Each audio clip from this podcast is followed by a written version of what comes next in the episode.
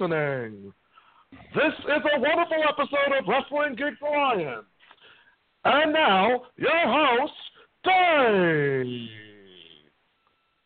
Thanks, Fink.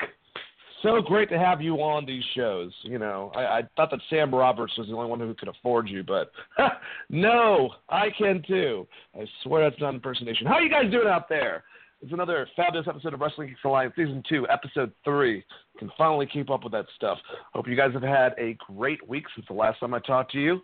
I want to introduce my co host and cohort, the man, Brother Ray, Christopher Ray Patton. How are you doing, sir? I'm doing wonderful. If I can just get through this fucking snowy week here in Georgia, everything will be peachy. Uh, but other than that, man, there's been a lot of really cool stuff happening in wrestling, a lot of news. I'm excited to talk to you. Wonderful. Yes, there is, man. There's some good, good news. Guys, we're going to be going over news. Um, I have and SmackDown, like I always do, pulled up. This is like a week that we could probably skip it. There's probably like four big things that happen in both shows. So we'll probably do that real quick, rapid fire, and then we'll go into the list. The list! I mean, I probably should say it with more enthusiasm. Uh, but guys, remember, if you want to call, call us up. The number is 929-477-3781. I'm having some phone issues, so I don't have it directly in front of me, but I will be keep on checking on my cell phone to see if anyone wants to participate in the conversation today. So just give me a call, and we'll do that whole thing. Okay, all right, let's start off with our first news item. Chris, we got some new recruits to get buried over at WWE. Are you ready? ready for the burial or ready for the recruits? And also, who said it was going to be a burial? Just every dipshit mark over on the internet. You, you you always tell me I shouldn't get in arguments with them, but uh, you know, apparently no one from NXT has done anything. Um, so Tye Dillinger is pretty much everyone, I guess. I have no idea. But anyways, in all seriousness, we've got some great wrestlers from the indie scenes um, coming on right now. Uh, from what we know, War Machine, Candice LeRae, and Ricochet, all famous with New Japan, uh, PWG, um, Ring of Honor, all have been associated with that. Candice LeRae is actually in the women's, the Mae Young's Women Classic. Uh, she's married to Johnny Gargano. And then we also have uh, part of the same class, uh, Kacy Con- Catanzaro. I know that she's the first person to win the American Ninja Warrior. And she's been, uh, she was supposed to start, now she's starting with this class. Uh, they're all entering the Performance Center. We have EC3, Ethan Carter III, who finished his last TNA match. He's rumored to be in the Royal Rumble Possibly that could be a bunch of crap. He might also be uh, on his way to to uh, NXT as well. We don't know. Bobby Lashley is in negotiations with WWE. Uh, New Japan is actually uh, has been reported as looking at him as well. Honestly, I don't know why, but whatever. Uh, James Storm and Laurel Van Ness have both exited uh, uh, what we call Impact Wrestling, and both have made hints that they might be coming to WWE as well. Um, Ronda Rousey is in final negotiations. She's met with Triple H now twice uh, for some capacity thing. We don't know if it's going to be like you know Mayweather uh, for against a Big Show for just the WWE. Maybe her and Charlotte are going to do that match that we've been talking about, or the four on four horseman thing. They don't really have enough time to be able to get that going unless they do it soon. But who knows? Or she's going to be actually a full time. But the point being is, uh, this is a lot of great talent uh, headed to the WWE even if it's just EC3, War Machine, Candice LeRae, Kacy Catanzaro, and uh, Ricochet.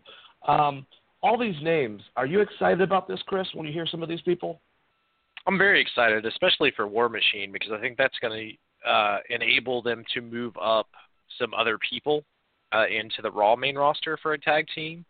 And I really look forward to seeing them matching up against teams like the Undisputed Era, uh, Authors of Pain, and, and Heavy Machinery, who's not featured uh, as heavily on the NXT Weekly show, but they're they're really big at the house shows and stuff. Um, and I think that would be uh, like an awesome match. Just, I mean, the tag teams themselves are very similar. Obviously, they work slightly different styles, uh, but those are all great tag teams that I think that you have good matchups with.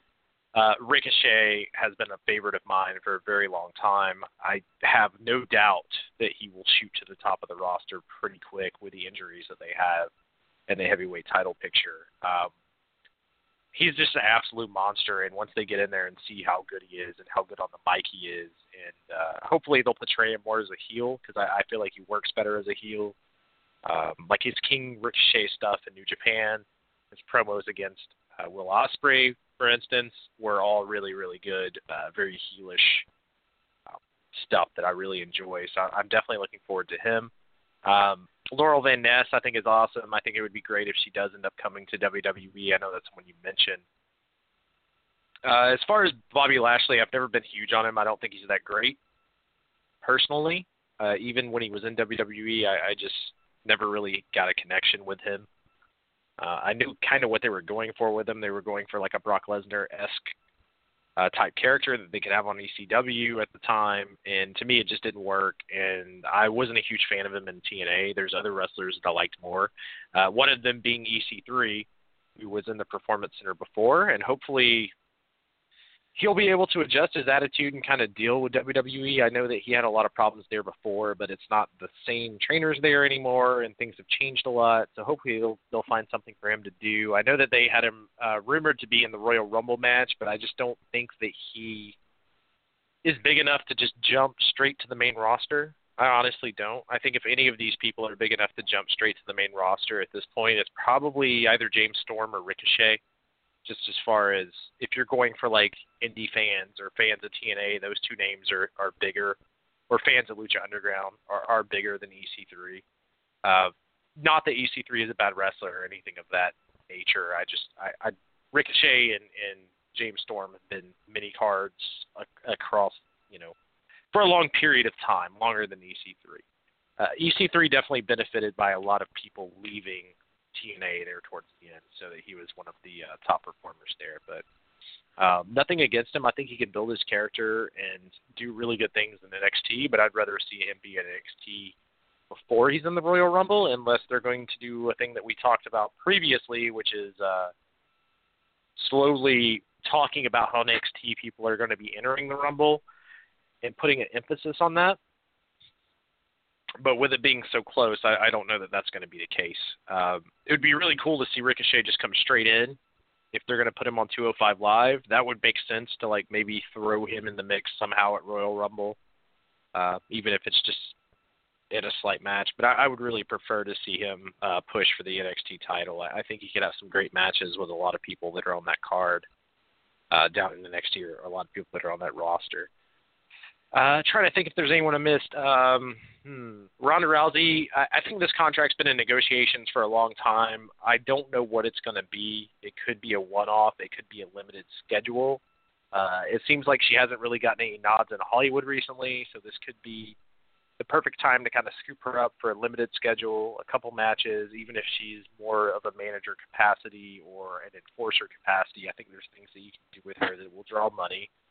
Um, I think that she's still a name that people recognize and people will see on ESPN and be like, "What's this?" I probably should check that out.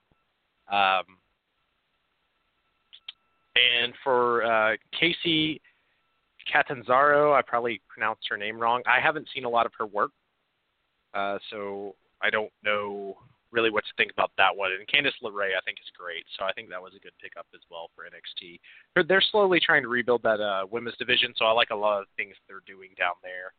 Um, since a lot of their top stars have been pushed up to the to the main roster, either on SmackDown or on uh, Raw. So I think everything about this is great. It's always good to see them grabbing up these people who are I think who are I think are really really uh, you know good wrestlers and kind of been looked over in the past. I think Laurel Van Ness is is a really cool character that can do a lot um, if they use her right. I hope they use her more in the fashion of where where TNA kind of used her. Um, but they could go with just her being a legitimate athlete, or it's going to be weird just seeing what they do with her. But maybe she'll come out with a whole new character. That's going to be interesting. But I think it's good that they're trying to rebuild. Like when they're signing these male uh, males in the past for NXT, it would be like a ratio of, you know, six to one, and now it seems like they're doing more of a half and half thing, which I think is good for NXT. And, and at the end of the day, it's good for uh, both SmackDown and Raw, because the the more females you have, the the more stuff you can do, the better the better, you know, female wrestling is going to be. So. I, I really like those signings. Every there's no one on here that I just absolutely dislike. Um, in fact, there's one wrestler on here that has been in my top five multiple times. when we talk about top five or top ten wrestlers in the world. Um, so I'm really excited about the signings. I just hope they know how to use the guys right. I think that they'll do a good job. I think for the most part, everyone who's came through NXT has had success um, in some form, and I think a lot of people look over that, and that's why I try to tell you to stay out of the comment section because if you're like a huge Samoa Joe mark, um, you're obviously going to be upset that Samoa Joe hasn't won the title in WWE yet because uh, they could have gave a massive push against Brock Lesnar. Like, there's things that you can pinpoint about every one of these people's careers, uh, but for the most part, I mean, like Kevin Owens being John Cena, um, and then having that great feud with Sami Zayn uh, like you stated uh, earlier when you were talking to me, you, you, Shinsuke Nakamura has already been in the title picture. He's already had title matches. He didn't walk uh, walk away with a title. That's building him up for later. Like maybe he wins the Royal Rumble and walks out champion, you know, at WrestleMania or something crazy like that. There's, I don't think that they've really shit on anyone. I think that the exception might be Tye Dillinger, but I also don't think that he's that great. I never, I, I think he had a good gimmick. Um, that fans like to chant, but the yes chant is just the yes chant without Daniel Bryan being an excellent performer and promo. So uh, he's the only one that comes out of NXT that I'm kind of like they haven't done anything with. Uh, for a long time, I really thought that they didn't do a lot with Sami Zayn, but looking back, the storyline that him and uh, Kevin Owens had over their feud, even though it wasn't necessarily for a title at all times, I think was some of the biggest stuff on those shows and sometimes it's not all about winning titles. Um, and if Sami Zayn, I, I mean, the way they built Sami Zayn was to be an underdog for a long time. Um, and I'm glad they've kind of gotten away from that, but they kind of wanted him to take a bunch of losses and then eventually win a title so you could have like a Daniel Bryan moment.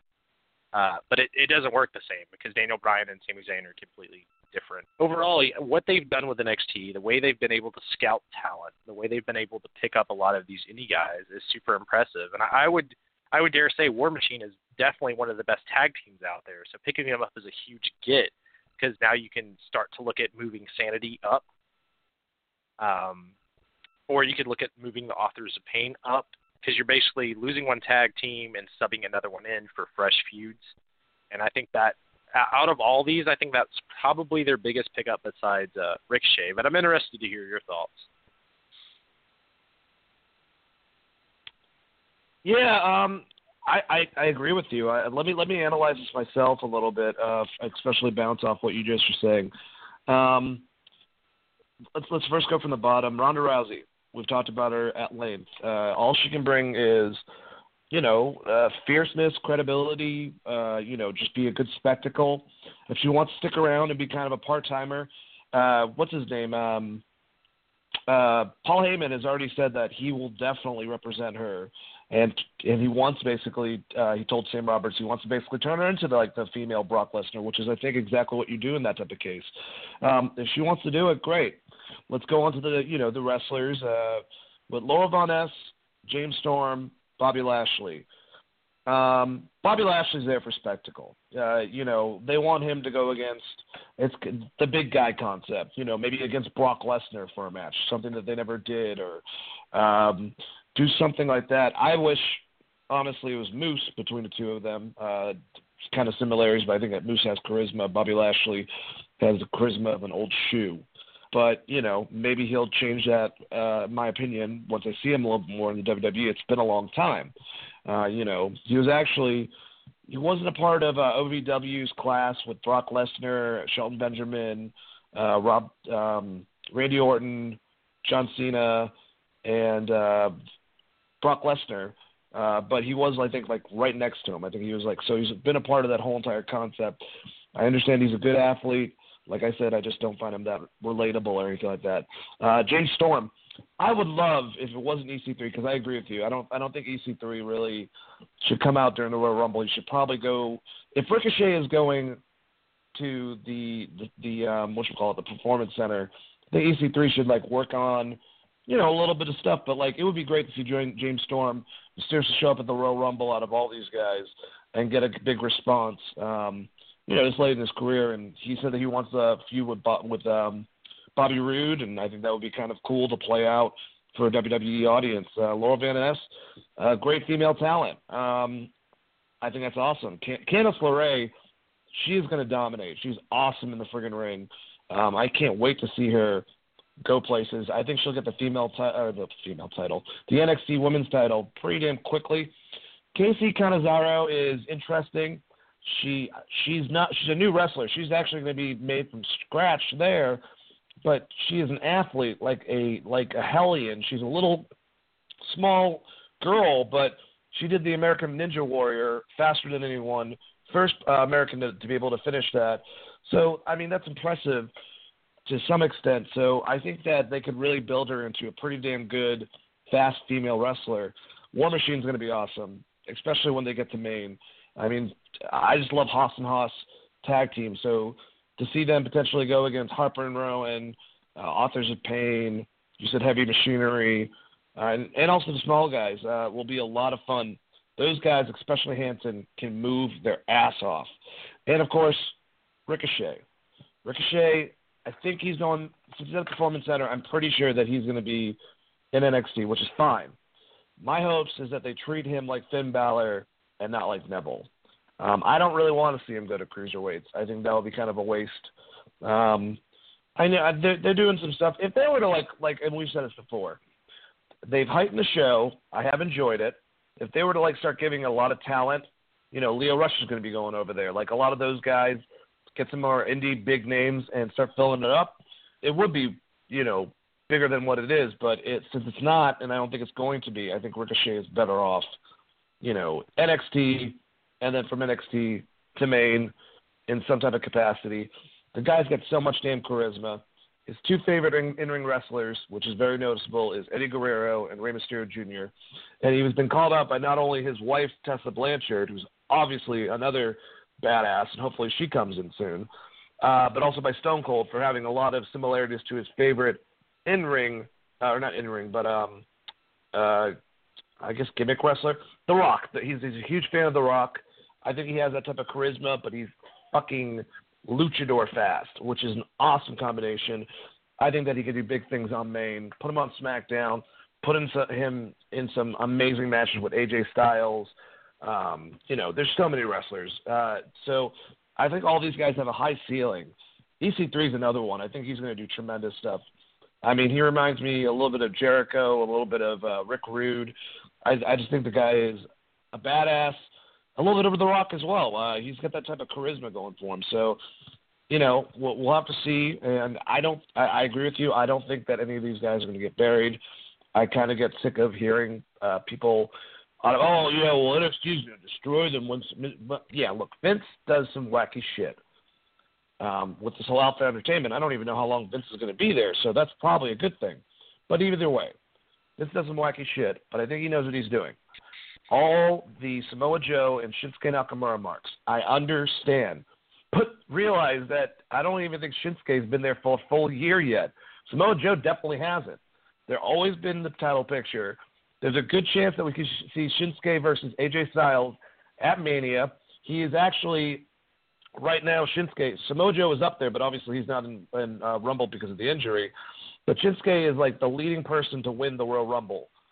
Um, not saying that's going to happen or not, but I just calm the fuck down. Everyone needs to chill out when they start talking about NXT gets buried. Finn Balor was the first Universal Champion. No one thought they had a shot because of his body type. Um, look at what Kevin Owens did. He came up as the NXT champion and beat John Cena. Every person in the Shield's done well, obviously. They've won almost every single title. And then I'll also go back to like non NXT. Well, look at Dolph Ziggler. I love Dolph Ziggler. He's won every fucking title too. So quit giving me excuses that, oh, blah, blah, blah, blah, blah. Yes, there's your Tye Dillingers. Sometimes people like Sami Zayn have to sit out until they find a spot for them. I, I mean, I agree with you 100%. And I think when you really look at WWE, that's what I'm saying. Like, it's great that they're pulling in all these big name stars, but at the end of the day, someone has to lose. So if you're a huge fan of a certain wrestler, they're going to lose, especially with WWE booking. It's 50 50. And the more big names they bring in, like Ricochet and War Machine and James Storm, that's just less of a chance of your favorite winning it makes the roster better. It makes the matches across the board better. But at some point, you got to realize like you know, James Storm is probably not going to be on the top card of Raw. So if you're a huge James Storm fan and you're looking at this like this is finally James Storm's shot, well, I would say you're probably looking more around the level of say, you know, Intercontinental title, USA title. Um, just be realistic because like think about the WWE roster and we're not even naming older people like John Cena, Randy Orton. When you start The Miz, like when you start really dissecting it, WWE's talent is stacked now. They don't necessarily always make the best booking decisions. They don't necessarily give the people in the ring enough time to work. Those are the things I think you can be upset about. But as far as these wrestlers not necessarily getting a push, that's like that's a hard thing to say because you have two separate shows. You have one that's three hours, you have one that's two hours, then you have NXT and then you have 205 Live. So you have multiple shows with all of these different great athletes, including the guys on 205. Um, everyone has their place. If everyone was, you know, books like Ric Flair in the 80s, um, then no one would ever lose, and it wouldn't be fun to watch. I, I think you just have to come to an exception of like, or, or, or like in your mind, you have to just know that like okay, AJ Styles is a bigger name and a bigger performer than Samoa Joe. He's going to get pushed harder. Uh, that doesn't necessarily mean that I like AJ Styles more or less than Samoa Joe. Um, it doesn't take away what Samoa Joe was able to accomplish in Ring Honor or TNA. Mm-hmm. But when you look at the Raw roster and you look at the fact that Samoa Joe's been injured for quite some time, he's been going in and out of the lineup um, same thing with Finn Balor. He was out for a full year after winning the title. It takes a while to get that momentum back. Uh, you can't, and, and, and during the meantime, you have someone like Braun Strowman who has become kind of a fan favorite and has been booked really well and had some good matches against other big men like the Big Show and Kane um, and Brock Lesnar. And Chris, uh, correct me if I'm Roman wrong. Reigns. But Braun Strowman is an invention of the Performance Center, right? I believe He's like so. an athlete that's straight started from them from scratch. So that's what yeah, I'm saying. It's he, like even even Bray Wyatt, you guys have to realize Bray Wyatt's been pushed and pushed and pushed. He's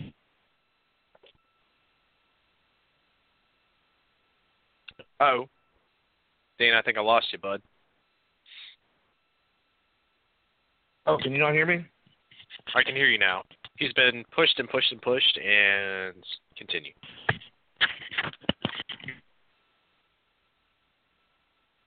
All right, you're cutting back off.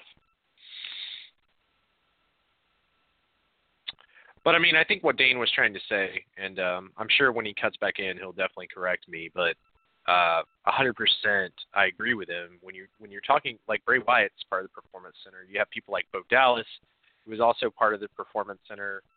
There's tons of people. They're just they all have to fit a certain role, and this is why I don't get into these conversations on Facebook about people getting buried or mistreated. Like buried back, would be okay. I would say buried would be like what happened to Christian for years and years and years. Um, And I agree, but I mean, and, even and Dolph Christian, you know, Ziggler, that's a good and Dolph example. Ziggler does, Dolph Ziggler to some extent. Um, you haven't seen these guys long enough to know that they're getting buried, to be honest. And, and with as stacked as the roster is, it's that's just hard for me to accept. But it's also the bitter, you know, fan that's watched a lot of their favorites get better, uh, are buried. Like, uh, you know, a lot of people are, were huge Christian fans, and he won the title and basically immediately dropped it. Um, and the only reason they gave it to him was because Edge had to retire. It was almost just a playoff Edge retiring, and um, I think he is a good example of someone that has been buried over the years. Uh, but you know, these NXT people, I don't think that they've even been around long enough to make that assumption.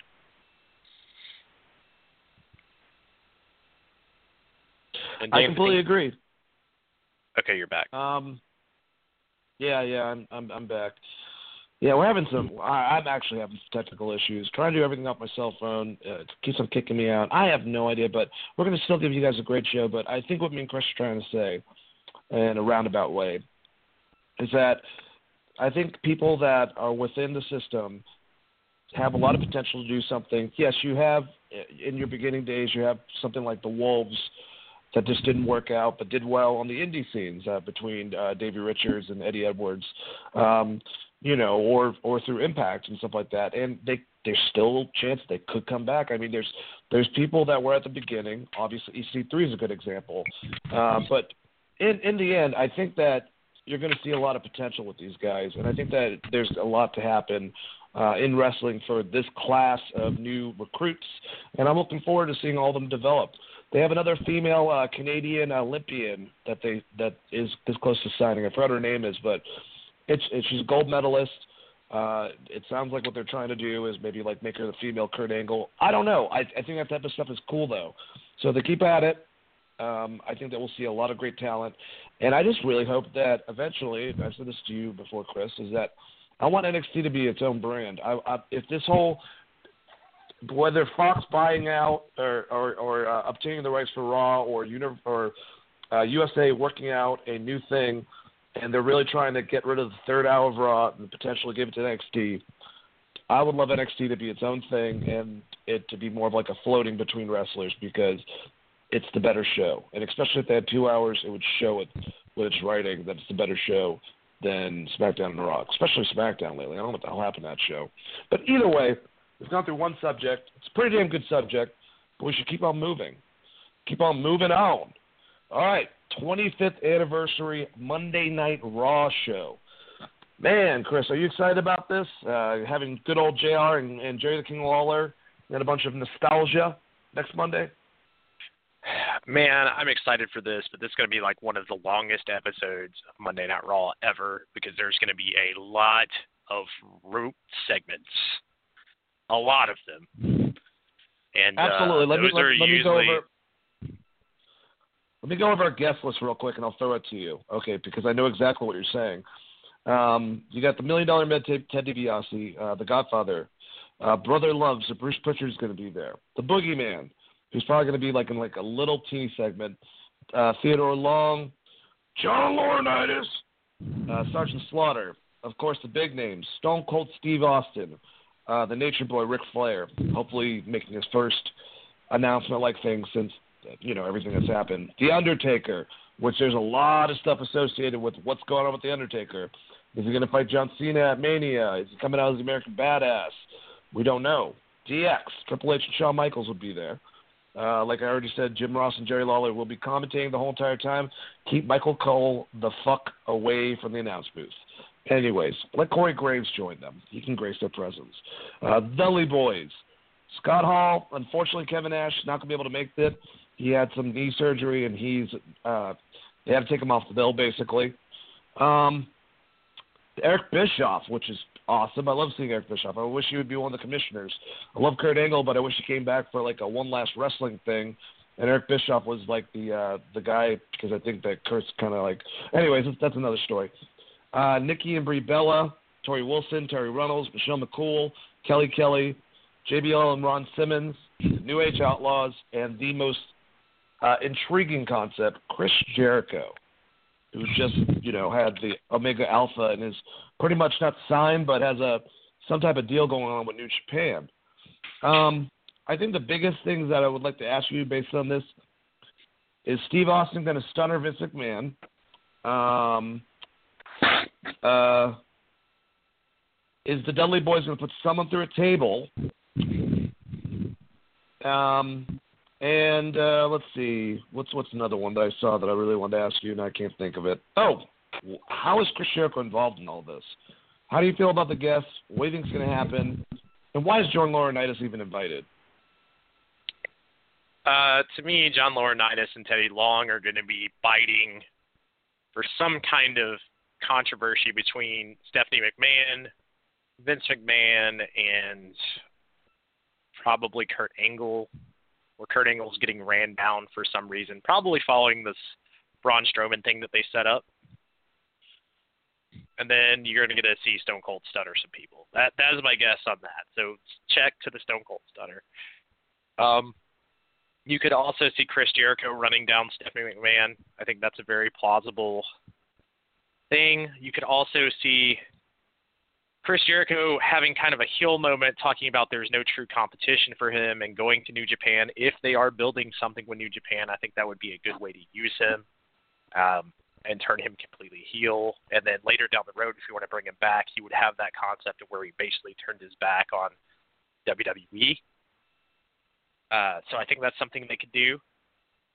Um, I don't know that they necessarily will, but if I was booking it and I had Chris Jericho after that huge match that blew the internet up, that would be where I went with it. Um, and then the Dudley's putting someone through a table. I expect them to put prob- probably probably uh, Cesaro or Sheamus through a table, or or something with the Miztourage. That would probably be where going to see them show up. So expect someone from the Miztourage or Cesaro and Sheamus to get put through a table.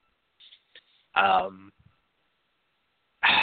most of this just really disappoint. Like having someone like, to me, Torrie Wilson, Terri Runnels, and Michelle McCool and Kelly Kelly are all examples of what female wrestling shouldn't be and what they've tried yeah. to get away from so hard. So to even have them on the card is kind of just to me disgusting. Um, yeah, where's Molly Holly? Where's Lita? Where's Trish? Like where's, where's the Ivory? actual? Where's Jackie? Where are the people yeah, where are the people they always talk about when they talk about like what women's wrestling should be, and then they just booked a bunch of divas who were never really good at wrestling. Um, I, and if you're gonna do that, where's Stacy Keibler? God. just in general, I think it's a bad idea to have them on the card. I don't, I don't think they add anything to it unless you're going to have like a women's battle royal, uh, which I'm assuming this is where this is leading to. If we get like a weird broad panties match or something, or something just absolutely terrible, I'm going to be really pissed off because I think they've came such a long way from what the Divas division was, and specifically Michelle McCool and Kelly Kelly being the Divas champions for so long, and it being so terrible to the point where it was cringeworthy, where you wanted to change the channel, where you wanted to get up and get a beer during each of their segments. That it's just like to me, that's one the one thing I didn't see. Nick like Nikki and Brie Bella, I'm fine with because I think that they transitioned and got better and continued to try to get better. And, and granted, some injuries held them back, and some different things in their lives held them back. But I still feel like I accept them more as female wrestlers than the other four that I named. Um, but I mean, you could see something as simple as New Age Outlaws in a match against the Dudley Boys. Uh, you know that like a nostalgia match. There's some things they're going to do there. Saying their catchphrases uh, and shit.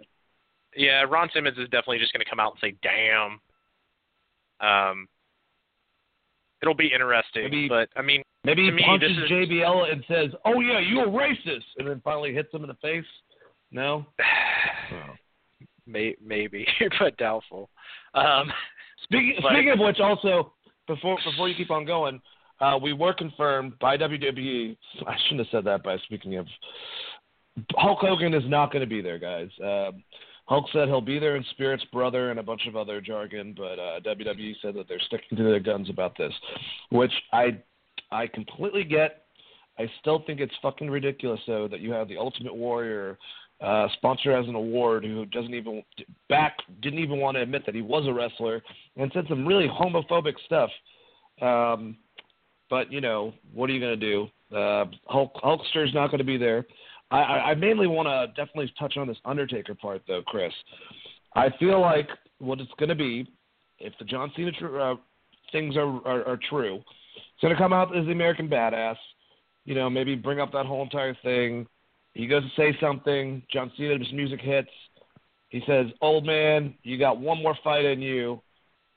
You know, let me go three strikes and you're out," type of thing. And they have a match at WrestleMania. I would prefer him stay retired. But if they're gonna do it, don't bring the dead man back. It's done. You left it there, and let it, it should have been John Cena. I think a lot of us believe that to begin with. I love Roman Reigns, I really do, but it seemed like him and Cena were, you know, that that kind of should have been the the passing, if you will. Um, but what the hell do you think the dead man's gonna be doing there? Talking like this? I mean, if it's me, and I have a lot of money to spend. I'm trying to set up Taker versus HBK Part Three for one last match, and then have HBK go over, and that be the official end of the Undertaker's career. But they're well, not that going would to be do incredible. that. exactly. Don't, don't, so don't toy with me, Chris. That'd be like, well, if it was if it was me, you know, Sting all of a sudden would fucking appear in the middle of the ring and be like, Taker, it's me and you, one more match, and Sting beats him, taking him out, and has his only win at WrestleMania. But that, neither one of those scenarios are going to play out. So, do you think it's So- do you think it's going to be John Cena versus Undertaker, and do you think he's going to bring back the Dead Man, or is all this bullshit? And he's going to say, "Guys, I'm retired. I'm done. It's, it's over." I honestly, I honestly don't think we're going to get a Taker match at WrestleMania, and if we do, my money would be on Finn Balor and not any of these other people that we're talked about thus far. I feel like that the Balor. they, I don't necessarily think that they have John Cena versus uh, Taker because they don't, they they think that's going to be way too similar to Roman Reigns versus Taker. Um, and also you have to keep in mind that Taker could wrestle anyone. He's not really assigned to a specific roster, the same as John Cena. So you could get Taker What about Braun you know, Strowman? you could get Taker versus Strowman or Taker Taker versus Nakamura. You could get a bunch of different things out of that that I don't like think people one. are thinking of because I think a lot of people are just immediately it's going to be Cena, but Cena doesn't need it, and I think if Taker's coming back, he's going to want to put someone young over. Like John Cena beating Undertaker isn't going to do anything for Undertaker or John Cena. In fact, it'll be a match that people will probably like, eh, it was fine. So I think if they're going to do something, it's going to be with someone younger, maybe like a Demon Finn Balor or a uh, or someone like Nakamura, who's not necessarily younger, but is definitely a fresh face. Uh, maybe even a Matt Hardy if they can get that gimmick geared in the right direction. I think you could get some cool stuff out of that. But to me, your money, you could spend enough to get HBK to go one more time with Undertaker, even if you know the match isn't going to be as good, I think that would be, you know, where that match that if you're going nostalgia, if you're, instead of Cena versus Taker, HBK versus Taker, or even I mean, Jericho versus it makes Taker sense. mean a lot more. It makes so much sense with Shawn, but God, wouldn't you prefer to see him in the ring with AJ or Seth? I mean, obviously that kind of like they would have a fucking incredible off the wall match. Normally, Um, I would say normally I would say yes, but just knowing what HBK and the Undertaker can do when they get mean, the together, Yeah, you're you're I mean you're guaranteed a good match even with their age. Like you're guaranteed they're going to have a good match. Um, uh, Jawan said that he'd like to see Taker and uh, Kane uh, versus Braun. that would be interesting. and like and, and like and like a handicap match, I could see that. I, I I guess yeah, and um, you know, or you could just have Kane and Undertaker have their last match. I mean, that's also another possibility where both of them are retiring no matter what, and Undertaker has one last win. I think Kane would would lose in that scenario. Um, but who knows? Uh, it's it's it's it's pretty intriguing. Um, I would love some interaction. That's that's another thing. Is like these older wrestlers. Last question before we move on for the 25th anniversary show.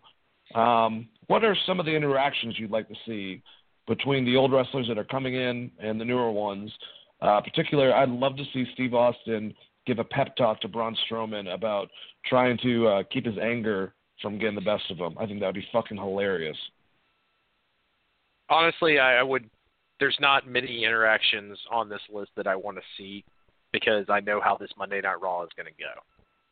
Um, I can tell you what I don't want to see. I do not want to see Torrie Wilson, Terri Runnels, Michelle McCool, or Kelly Kelly. I don't really care about JBL and Ron Simmons together. Um, I'm fine if you're going to do a tag match. I would say New Age Outlaws versus the Dudley Boys. I think that's fine. I think they can both go in the ring. I think that will be What a about decent Eric Bischoff? tag match. Eric Bischoff would be cool. The fact that they have so many GMs stacked, I feel like Kurt Angle may be losing his job, and that's why they're putting them all there. So that intrigues me. Um, John Laurinaitis and Sergeant Slaughter, I don't give two shits about. The Boogeyman scaring one person, I'm fine with. I'm sure it'll be something ridiculous. Um, probably So- so I something guess with me and you are both- I, I'm I'm coming to the assumption that me and you are hoping that what happens with this is that you know it's a normal episode basically based on what happened this week, extending and they kind of mesh each person in there, but not making it so abrupt or ridiculous. Um, but are they going to like try to incorporate these guys and make it like an overall story within the episode? Is what I'm wondering. And do you think that Titus Worldwide will try to grab Ted DiBiase to make him join as a sponsor? I mean, that would be awesome. Or even trying to recruit the Godfather. I think that would be something really funny that you could do um, as a short segment. It's got to be very short, though. Uh, to me, the biggest thing on this is Chris Jericho because I think you can get the most out of that, get the most mileage out of that. Um, and I think that if you can talk about New Japan, and there's been conversations about this that we've had, having him be a full heel and be like, I left this place for a reason. You guys don't deserve me. I, I went to New Japan. Like, if he's actually able to talk about New Japan, and you could possibly get like a New Japan deal going with WWE, which I do think that they are working to, based on the fact that Jericho is going to be wrestling Naito and the fact that they're not kind of shy. They haven't been shy about talking about this entire thing. I think they're trying to work something out. I don't know how that's going to play out. Um, I think Jericho but, is. But Jericho, for sure, is the most intriguing part about all of this because I don't care to see Absolutely. another Undertaker match. I was completely Yeah. fine with that being Undertaker's last match. Um, I thought it was a good match to go out on. I thought it was a little bit of a passing of the torch. I, I thought they've done a really good job with Roman Reigns. Um, even building up to that match, I thought Roman Reigns had been doing a good job. So I don't want to see him wrestle Roman again. I don't want to see him necessarily take on Finn Balor. Uh, I feel like that might be where they go, is where they're like, okay, well, we have Bray Wyatt, we have Finn Balor, and we have Matt Hardy, and he's got to go against one of these guys, and none of those will get as good of a match out of Taker as like, you know, HBK or Jericho or you know some of these older AJ guys. I think they Styles. can work at AJ Styles. I, I think there's certain guys that are going to get better matches out of Taker than other people. I'm excited to see Stone Cold, but I just expect him to stunner people and, throw the beers up. It's nice seeing Ric Flair, but I thought we had a really great Ric Flair moment when Charlotte won the title again, and he wasn't there, and then he surprised her. I thought that was like the perfect Ric Flair moment. And there's a lot of people on this list that I just don't associate with Monday Night Raw. I just don't like. I don't associate Eric. I mean, I know Eric Bischoff was there, but I don't associate him. I don't associate him with Mother Monday Night Raw. I don't. I mean, he was there for a while, but I don't necessarily. When I think of him, I don't go, "Oh shit, Monday Night Raw." Sergeant Slaughter, I guess he was one of the goons for Vince for a little bit. Um, Do you, I think and I, I feel like they might be doing something with Sergeant Slaughter and DX, maybe like a something involved with that bullshit again, where they have like the windshield wipers on their face or whatever. DX is going to be fun, uh, whatever they plan on doing. Um, what I'm looking forward to the most, though, Chris, is besides finding out what the hell the Undertaker's doing and see what Chris Jericho could be up to, is having Jr. and Jerry the King Lawler team up and do commentary for another Raw you know, just like the old days a little bit. But I do agree that the females involved in this kind of disappointing. Like we've said, many Yeah, I mean, that out- really outside outside of Nikki and Brie, like I like I said, I'm not. I wasn't ever Yeah. huge fans of them, but I think that they stepped their game up enough and they tried. they're badasses when, though. Yeah, they tried. when I they can't got say the with same about Toy when they Wilson split off and- Terri Runnels. when they when they split off and got with good wrestlers, they tried. When Michelle McCool married the Undertaker, she stayed shitty. So I don't. she pulled she pulled a Hulk Hogan. She was like, uh, "The Undertaker is my husband, so I'm I'm gonna do what I want."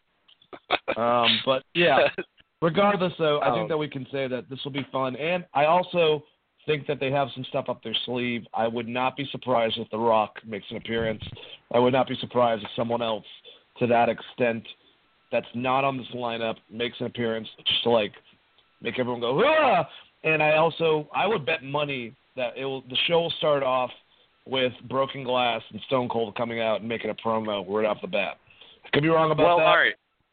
So one thing I have to say about this, and I'm going to channel my inner Jim, like Jim Cornette on this one. Oh, your God. past stars should never be bigger than your normal stars. So when you book this many names on a fucking show, it scares me. in general because you're openly admitting, even if it's your 25th anniversary show, that your past is better than your present. And I don't like that. So I hope these people are used very minimally unless it's going to lead to something, like somewhere with like a Chris Jericho and The Undertaker. The rest of the shit should be three minute segments done really quick, and there should be two hours of wrestling. Now, what they're going to do is do an hour and a half of this bullshit that I don't care about with 15 minutes of Undertaker and Jericho mixed in. Yeah, I agree, and that's what I'm worried about too. You got three hours, and this time you could really use the three hours to be able to chunk everything in. You know, make it about what's going on right now to lead up to the Royal Rumble, and have stuff like this sprinkled in throughout the thing just to bring nostalgia back. The biggest segments, honestly, should be DX, The Undertaker, Stone Cold, and I mean that's about it, really. Uh, Chris Jericho. Everyone else should be like a little, little teeny here and there's in the back with the interacting with the other guys. That's about it. And have a badass, you know, Jr. and uh, uh, Jim, Jim Ross and uh, Jerry Lawler calling the shots the whole entire time. So I do hope you're right about the New Age Outlaws. Maybe going against. Maybe they'll do. Maybe they'll do th- like two old teams and two new teams and put them against. I don't know, uh, and the Dudley Boys. But people are going through tables. It should be interesting. And uh, God rest her soul, Mae Young. If she was there, she'd probably show a nipple. All right, let's go on to the next thing. Mae Young, one of the greatest female wrestlers of all time. We know her from giving birth to a hand and taking off her clothes on Raw during the Attitude Era. God dang. All right. Oh, yeah, the results of the first mixed match challenge. I want to say that this match was the best match on SmackDown that was not on SmackDown because SmackDown was pretty bad this week, uh, in my opinion. Uh, Finn Balor and Sasha Banks won against Shinsuke Nakamura and Natalya. It's a pretty good match back and forth. Uh, they had a, a couple parts where uh, both Natalya and Sasha Banks interacted with the men, but for the most part, it was the same type of rules where if you switch, you got to switch sexes. Uh, but still, it was great seeing Finn Balor and Shinsuke, uh, who are good friends in real life, mix things up. It makes you want to see them go against each other in the ring for real. I'm intrigued by this, but I'm not going to say that I'm completely sold yet. But uh, Finn Balor and Sasha Banks continue. Shinsuke and Natalya do not. Um, Chris, uh, do you have anything to say before we move on from this? Just kind of report. I mean, it.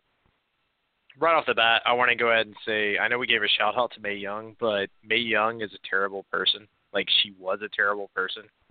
Um, you can Jesus. read about the things you can read about the things Mae Young used to do um, as far as her and Fabulous Moolah both were not the best. um, so I, I'm not fans of uh, necessarily either of them as far as if you read their backstory. What they did in WWE in the in the late '90s is kind of funny, and I think it's you know a nice thing to think about nostalgia wise. But if you go back and read about either of them, they weren't very very nice people. Uh, so that both being the said, Warrior Award and and the Mae Young Classic are tainted. Awesome. Yes. Hey, yes. Uh, but uh, for the mixed match challenge, I, I kind of assumed that Finn Balor and Sasha Banks were going to win. Uh, I didn't get a chance to watch it, so I don't have comments on the actual match, but I, I think it makes sense. And it's setting up to a little mini feud, probably in the Royal Rumble between Finn and, and Nakamura, because uh, I'm assuming Finn's going to be in the in the Rumble. So I, I think it did a good job at that based on what I read, but I didn't actually see the match, so I don't have any kind of criticisms or negativity towards it. I think it's a really cool idea. I like a lot of the artwork they released around it, drawing like cartoon characters. Um, yeah. And I kind of wondered if like Jerry Lawler was involved in that or uh, what artists they had involved in that because I thought it was really really cool. A lot of the stuff that they posted on Twitter around this, and I am intrigued to see where it goes. But I, I did not get a chance to check this out. Uh, late. I guess it was late Tuesday night. Um, so I, I didn't get a chance to check it out, but I did read the results, and I think it's smart to put Finn Balor and Sasha over, um, just based on where they're going to try to build this, which I think is going to be Finn Balor and Sasha Banks versus The Miz and Asuka on the Raw. Or I, I'm assuming, um, well, no, because they're going to go SmackDown Raw, obviously. It's going to be interesting God, to see, see what happens. Braun but I think Asuka. I think that's going to be your, you know, your finals to me. Um, yep. Just because Braun, Braun didn't give a single fuck, so like Braun losing a match isn't going to matter. Uh, so I, I don't feel like his team's going to go very far. but Miz, I'm gonna kill you. Oh god. yeah, I just I don't see him going very far in this tournament, which is unfortunate for Alexa. But she's also the women's champion, so it doesn't matter as much um, for her. But uh, yeah, I mean it's it's a cool concept. It's just one of those things I wish that they were just doing on Raw. Um, I like that they're trying to do stuff through Facebook Live, but I don't necessarily like that Yeah, it's this is all testing separated something. into it is and and that's kind of the it's not i wouldn't even say a problem i don't have a problem with it it's just i they're already presenting me with so much wrestling to watch um with nxt five hours of smackdown and raw plus uh, nxt plus 205 plus this thing on facebook live that is just a lot to consume i mean it's a lot and that's not a bad thing but it I also got to watch New Japan, bro. So, like, they need to calm down Yeah. a little bit and just give me And the then I sometimes watch Impact, and then I sometimes watch Ring of Honor, and I'm also watching Lucha Underground, trying to keep up with that. There's a lot of wrestling out there, and Progress whenever they have their fucking free shows that are four hours. My and God, uh, would you have and, and and also, I'm just not a huge fan of way the way WWE does mixed tag matches. Um, me neither? uh, it's not necessarily They don't have bad. It's balls. just they're they're stuck to a format. They really are because the females can never wrestle the males, and and that's probably good for the male wrestlers. I get why they do that, um, but you just always end up with the same match. Uh, it's always going to be Yep. the same formula. It's a very formulated match. I think it's cool the pairings that they did. And Balor and Sasha Banks is really cool. Alexa Bliss and uh, big badass Braun Strowman's really cool. The Miz and Asuka, who are kind of complete opposites on a, like a weird scale, is a really cool combo. And I, I kind of honestly hope they win, just because it'd be so crazy to see the Miz have that because he would talk about it so much, like he's the reason they won, even though it'd probably be Asuka as the reason they won, which would be kind of great for his character. Um, I, So I hope that cool- happens exactly like that, though. I hope that throughout the whole entire thing, Miz is always the one who does less and always talks the most out of the two of them. And by the end of it, Asuka maybe is the reason why they lose. Like she just kicks him in the head and just leaves him in the ring. and that's it. which I think would be you know great for both of their characters. So that that's the team that I I most like in this, and I will go back and watch this. It's just one that I I didn't get to. So, um, Well, but I like I said, I think for not I, watching it. I I think Balor versus Nakamura, like you know, they build the mini feuds going into the Royal Rumble, and I think that's one to watch out for for sure. Absolutely. All right, let's go to our next news item. Uh, this is titled Matt Hardy, Re-Unbroken, Wide Awake. Um, well, basically, if you guys can't tell from everything that's been happening lately, uh, Matt Hardy's been wonderful. He's woken, yes. And uh, what that means is that he finally has worked out and resolved everything with Impact Wrestling. Cooler heads have prevailed. Uh, he worked with I forgot what the main uh, guy of creative over there is, but you know he showed the two of them. Apparently, this is this this was done a couple weeks ago, so I think it's funny that they're rolling all this information out now. Um, but that's why we've been seeing what we've been seeing between him and Bray Wyatt. Uh, with his character, they're they're starting to really get stuff great. I'm hoping by WrestleMania we have uh, Reba, Rebby Hardy playing uh, Moonlight Sonata while he, you know, actually live there while Matt Hardy comes to the ring. Stuff like that, like little details. All the stuff online they're doing. Um, they've already established that they want to do something, and I'm hoping it's not going to be the crap that they've done with Bray Wyatt where it doesn't work out, but they want to do something like Final Deletion. So they have that going for them. Um, and also Matt's input is, which is really important. Um, I know they don't have Jeremy Borash to help out, but Matt's input with this is very important. They showed a video of Vanguard One, um, you know, making his dissension, if you will, to Matt Hardy, and Matt Hardy's like, "There you are, you're back." Uh, apparently, uh, Sen- Senor Benjamin's supposed to be coming soon. Uh, you know, and then and the next little while, Jeff should be get, healing up from his injury, so we'll probably be seeing Brother Nero. This seems like it's really working out. Do you think, Chris, with everything that's going on with Matt Hardy, that they're going to prolong? And I don't, I actually wouldn't mind this if it goes well, you know, uh, with their first match, that at Mania we'll get a prolonged, um, I don't know, something, uh, a storyline that involves Bray and Matt going into WrestleMania, or do you think that will be nipped in the butt and maybe it could be Jeff and Matt at WrestleMania, Brother Nero versus Matt Hardy, the final, final, final deletion? Christopher, I can't hear you if you're talking. Hey, yes, yes, I'm here. Sorry. Oh. Um, no, you're so good. what I was gonna what I was gonna say is uh with the whole Matt Hardy thing. Uh, first off, thank you, Rebby Hardy, for being so ride or die. so if you're a Matt Hardy broken fan, you all should send Rebby Hardy a thank you because she is the one that stayed on top of this thing the entire time um, and attacked Yep. that company so hard, which is pretty great. So props to Rebby. I would love to see Rebby Hardy uh, break out the theme song live on piano with uh, two babies strapped to her because she's awesome like that. and um, I'm excited. I like that he did a Twitter promo with Senor Benjamin, bringing him his coat. I thought that was really cool. I think a lot of the stuff that Matt does in social media is kind of what made that character so popular to to begin with. The fact that it was almost like a secret wrestling thing for so long. Um, I think if they do like a final deletion type thing, they don't need to bring in a WWE production crew for it. I would actually hire some other like film company, um, maybe like what is the one that uh, God, I can't even think of the kid's name now. He was in Looper. Uh, fuck, what is his name? He does like the Sinister films. He has his own production company. I, I anyways, look at like a, a low key horror film. You're talking about And Blumhouse? gets- Yes. Uh, and I can't think of the guy's name for the life of me. It was in Looper. He was also in like Third Rock from the Sun. Oh, Justin Gordon-Levitt.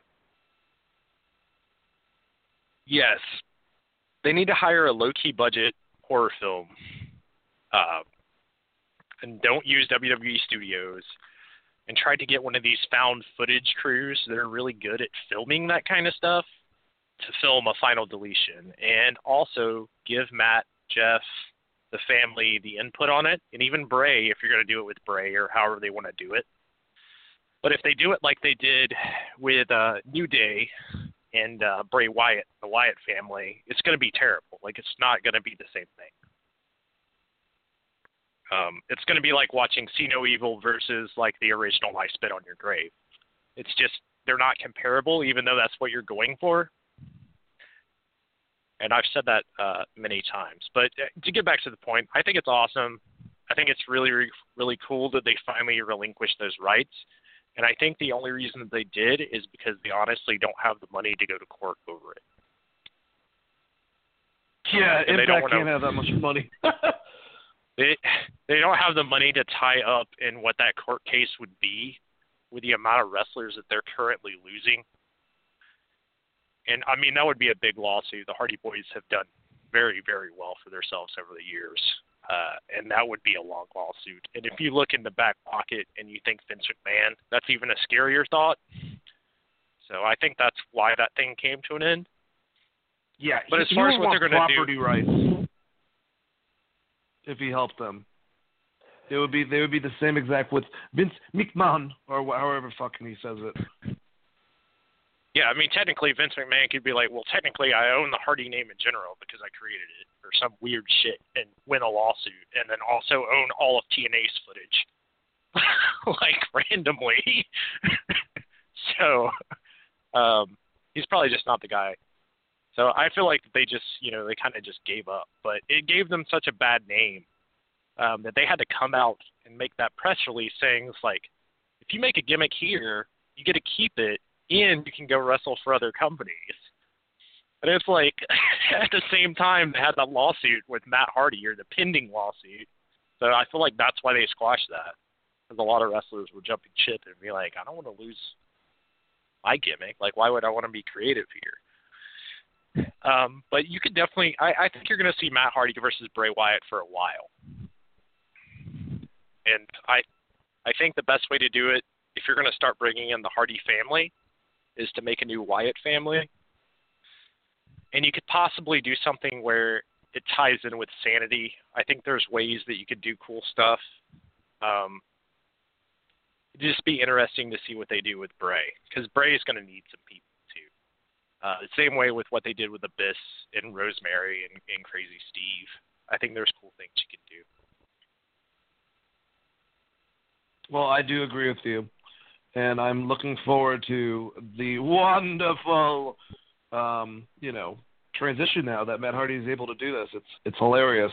It's not working for everybody, um, you know, if if you look at at certain things, but I'm loving it, and I'm hoping that they continue with it, and that we get another thing. And I really do predict that Matt will be facing either his brother Jeff or Bray Wyatt at Mania. It's to be one or the other. You know, um, I actually have no idea if Jeff will be cleared by then, but I'm I'm pretty sure he he will be. Let's uh, go to another one of our news items. All in. Cody Rhodes and the Young Bucks have confirmed a venue for 10,000 seat thing. They are trying to basically fill it up. Um, the reason why is because someone asked uh, Dave Meltzer during the um, during the Observer uh, as a question if just if Ring of Honor could ever fill in a 10,000 seat arena. And he said no. He said that the last time someone's been able to do that was WCW. That TNA couldn't even, you know, they almost did, but they couldn't get to that level. Um, and Cody Rhodes and Young Bucks took that as a challenge. And so now they're they uh, apparently they scouted different venues, um, but it, it's probably going to happen Chicago, is what I'm hearing and uh, they're trying to persuade a lot of big names to be a part of this. I'm not going to say that that you know there's going to be a lot of things involved, but two of the people they're going after, we know, is CM Punk, and of course Mr. Daniel Bryan, which we do not know what's going to happen once he departs from WWE, which it looks like that's going to be inevitable unless WWE has been swerving all of us and Daniel Bryan's about to come back and actually start, you know, wrestling, which I doubt. He said if he wasn't wrestling by Mania, um, it wasn't clear that it was inevitable that he was probably going to leave the company. Um, so there's definitely a possibility there with CM Punk. It seems like he's, you know, strung out on the concept of a guy beating the crap out of him in the octagon again. I don't know why, um, but there's a lot of names in the indie scene that if you packed – you know, and if you packed it, did, did right matches, and not only the indie scene, because Ring of Honor is actually pretty big. Um, New Japan names, you know, I mean, Kenny Omega being one of them. Maybe if you get Kenny Omega versus Chris Jericho again, a part of that card. I mean, there's certain things that the Young Bucks can do to make this happen, but inevitably, I personally don't think they're going to accomplish it. I think that's if if everything that's going, was it ten thousand? I'm pretty sure is the number. I could be wrong on that. I'm almost positive that that hasn't happened since WCW to compare on the level of WWF, and that when TNA was at its biggest, they still didn't get that number. I don't see this happening. I mean, I just don't find it feasible. It doesn't matter if you have a bunch of old legends out there or a bunch of guys like like Daniel Bryan, CM Punk. You could have like a big name like that, you know, Kenny Omega, Okada being a part of the bill, uh, shit, Zack Sabre Jr., every like big indie name that you can think of. Chris, do you think this is going to happen? I mean, I think the event's going to happen, but do you think they can clear ten thousand, potentially ten thousand plus people in an arena? I, I think they can do it, but I think they'll lose money. I don't. I don't think they'll clear ten thousand and make money. Um, because of the amount of someone like a CM Punk is going to cost, even for a one night appearance and I, I believe Jim Cornette has went on record as saying this too. He doesn't think it gets like to me. It doesn't get done without a Daniel Bryan or a CM Punk, uh, where you're going to have a special match. Uh, I think you might be able to do it if you could convince New Japan to let you have an Okada Omega match in America in Chicago, because I think Chicago fans alone would be mark out would mark out for that, and plus you would get some international fan base coming but it's going to take something special that's going to cost a lot of money to get that. So depending on what these seats are going to cost at a 10,000 seat arena, how much it's going to cost for security, how much it's going to cost for ring setup, lighting, um, promoting that out to the internet for people to watch. if it's just a house show, it's going to be really hard to make money on. Um, and when we originally talked about them doing this, what I said they should do is crowdfund it. Because I think if they crowdfunded this in a way where if you donated a certain amount of money, you got tickets, even if you didn't show up, you could still sell out a 10,000 arena without all of those people coming. And some people would pay $50 just to support Cody Rhodes and the Young Bucks um, and support what they're trying to do and, and kind of just give a fuck you to Dave Meltzer and, and other people that said they couldn't do it. But to get everyone to fly to Chicago or get 10,000 people from Chicago to go to this event, that becomes a little harder. Uh, the fact they're doing it in September, it's around hockey season and basketball season as well. So they're going to go against the Bulls and the Chicago Blackhawks. Um, and maybe I think September is is also the end of baseball season. And Chicago is a big sports town. Um, I know they're a big wrestling. They always have a big wrestling appearance on WWE, but WWE is WWE. It's a big spectacle. So you're you're asking, you know, kind of a niche thing. Um, I'm not saying it's impossible, but I do think it does take a big name like a CM Punk or Daniel Bryan to get it done. And I don't necessarily think that you make money on this once you start building the card, unless a lot of people work for way below what they would normally work for. Um, I think you need to get people like Dalton Castle involved, uh, Jay Lethal, uh, Michael Elgin. I think you need to get names that people know. Um, and to me, if you're if you're trying to lock something down that's non New Japan, that is it the obvious of CM Punk and uh, Daniel Bryan, you might look to someone like Chris Jericho, who's kind of a free agent, and I think he could be someone that could help them massively. Um, CM Punk alone, I think, can fill up a 10,000 seat arena, just on the fact that he's been gone for so long, and people will want to be there for that, uh, especially in Chicago. But how much is that going to cost you? So that that's where you have to weigh it. Do can they do it? Yes. Are they going to make money off of it? Maybe, maybe off the merch, not necessarily yeah the event itself, but not the um, event, but the merch will be able to help them out in the end. I, I do agree with that concept because, like you said, to get some of these names, to get New Japan to give them some of their guys, to get CM Punk to come back. You know, I think Daniel Bryan would be reasonable if he's not in contract, obviously with WWE and everything like that. But that's going to cost money, and uh, it's definitely going to be like a one-time thing. So we'll have to see next September. We're going to find out. Should be good. Um, I hate to talk about this, but we need to address it. Really unfortunate uh, turn of events. Uh, Paige is scheduled to retire after re-injuring her neck at a house show. Uh, anyone that wants to get on Sasha Banks about this, let me explain. Uh, Dave Meltzer and Paige have gone on the record of saying that, well, he talked obviously to her to her people and to other people associated uh, there was a spot in a match uh, that they were doing constantly on house shows where Sasha was up on the, and I saw the spot. I mean, it doesn't really even look that devastating, where she's up on the turnbuckles and she kicks Paige in the back, and she stunned her. It took one time. Uh, I don't know if she if she had lied to the doctors over at WWE or they overlooked it, but apparently her doctors didn't even clear her to wrestle in the first place. They said that, you know, kind of like an edge thing, like at any time it could take one thing and it's done. And I feel so bad that someone that was so excited about the Women's Royal Rumble and a great woman, female wrestler, a great wrestler in general, that's been wrestling since she was 12, um, unfortunately is not going to be able to wrestle anymore. Um, it's taken away from her just like that. It's unfortunate. It's not Sasha Banks' fault. You know, it just that's that's how the beast is with wrestling. Um, sometimes it's not really you know, even if you've done so many things in your young professional wrestling life, very much like an edge, um, and you ha- you should have several more years. It just gets taken away from you from just one injury. Um, but it's very unfortunate. Uh, like I said, she was a badass. She kind of prompted this female revolution uh, from the NXT, you know, and, and women coming from there and really stepping it up and uh, everything that's happened to her recently, she's just had one fragile friggin' year between the internet stuff and all Alberto you know, being her ex-husband or ex-fiance or whatnot, and everything that's happened. Very unfortunate. I hope Paige just stays around.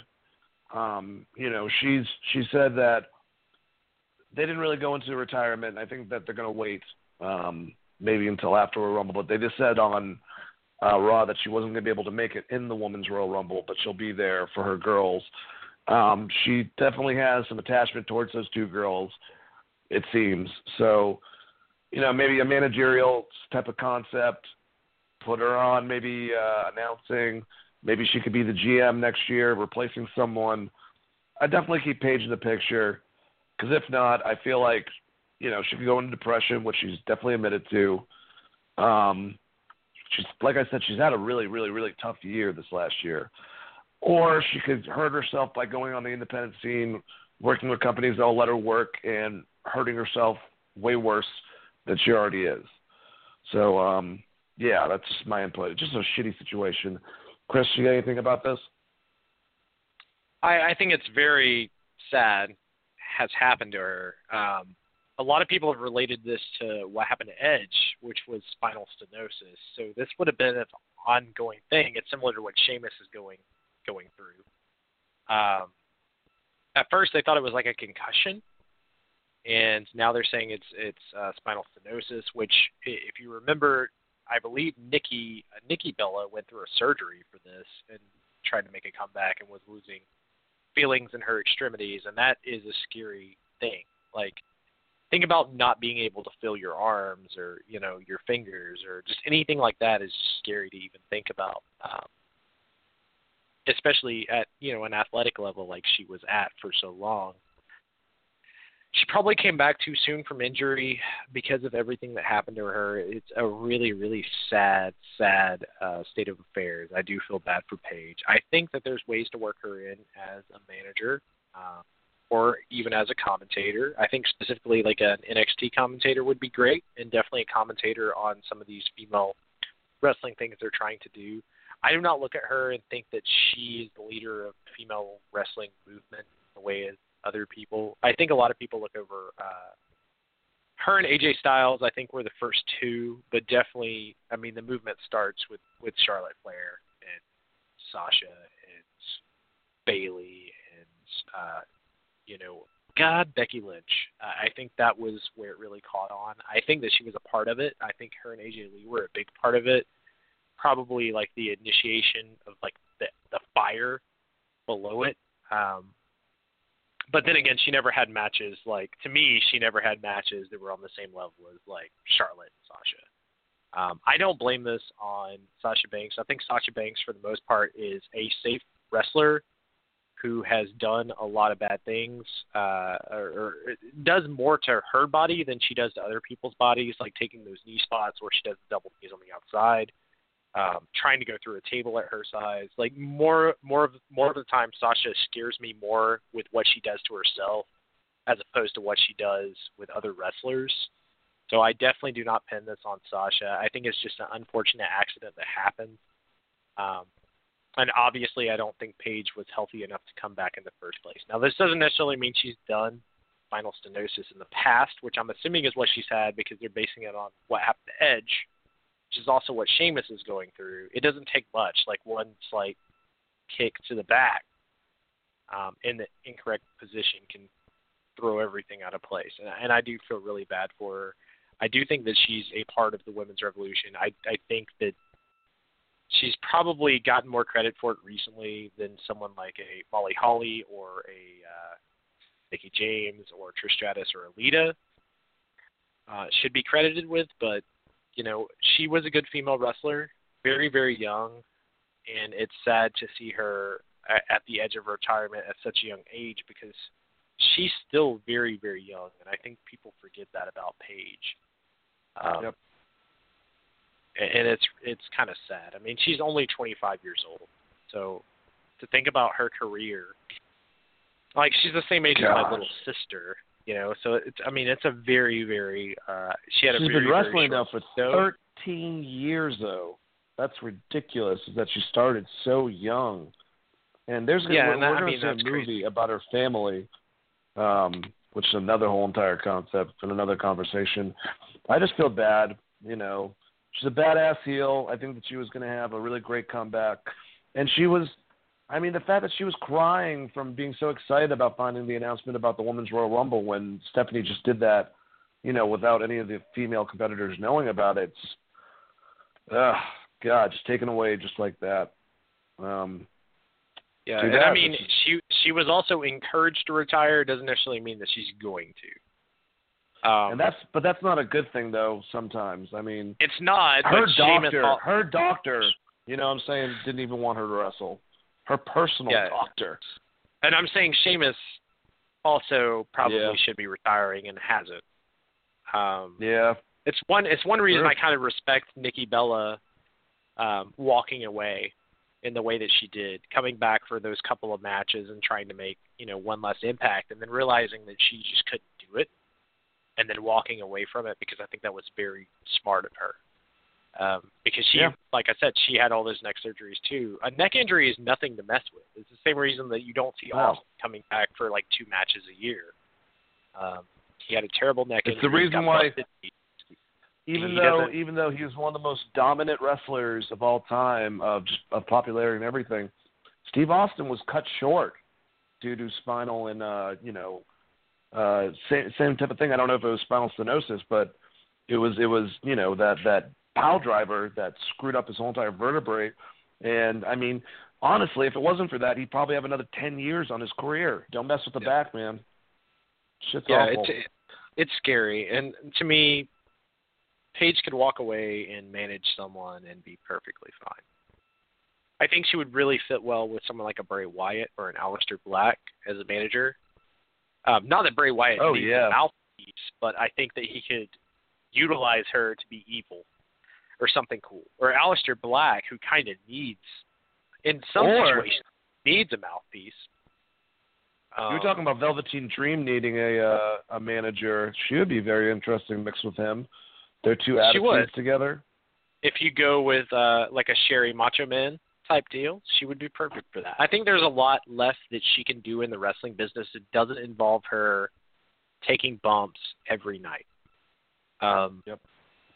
and it's she's weird to talk about because she's been wrestling since she was like you said, since she was like 12 or 13.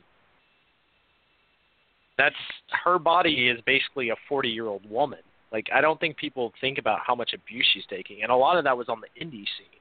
It's not with like top pro wrestlers in WWE that are going to try to take care of you. Like, um, and and she's also a very small.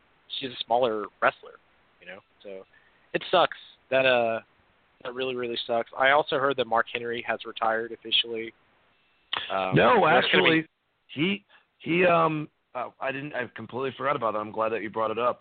Mark Henry went on to say that he never said that that he he has stuff left. I don't know what that entails. Um, I'd love to see him and Braun Strowman tie it up. I mean, I guess any big fucking guy in Braun Strowman would be cool at this point, but apparently Mark Henry came on record and said, I think it was today or yesterday, that he never said that he was retiring. But that was a rumor going around, so I'm glad that you brought that up. Yeah, it, it came out on several websites, so I, I assumed it was uh, that he was like it, it came out that he was quietly retiring, um, but maybe not. If not, I loved Mark Henry. I, I especially his run on SmackDown as the monster heel.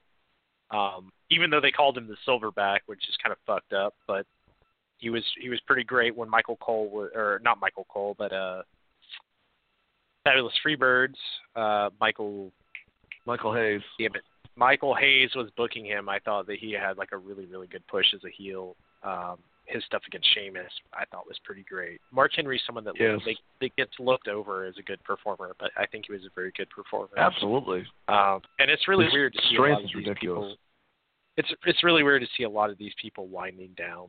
Um, and it sucks that Paige is even part of this conversation, being so young. I mean, it really does. And Yeah.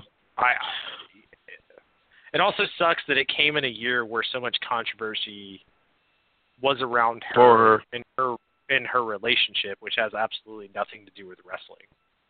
Um, so Well, let's let's let's let's leave this news stuff on a on a positive end.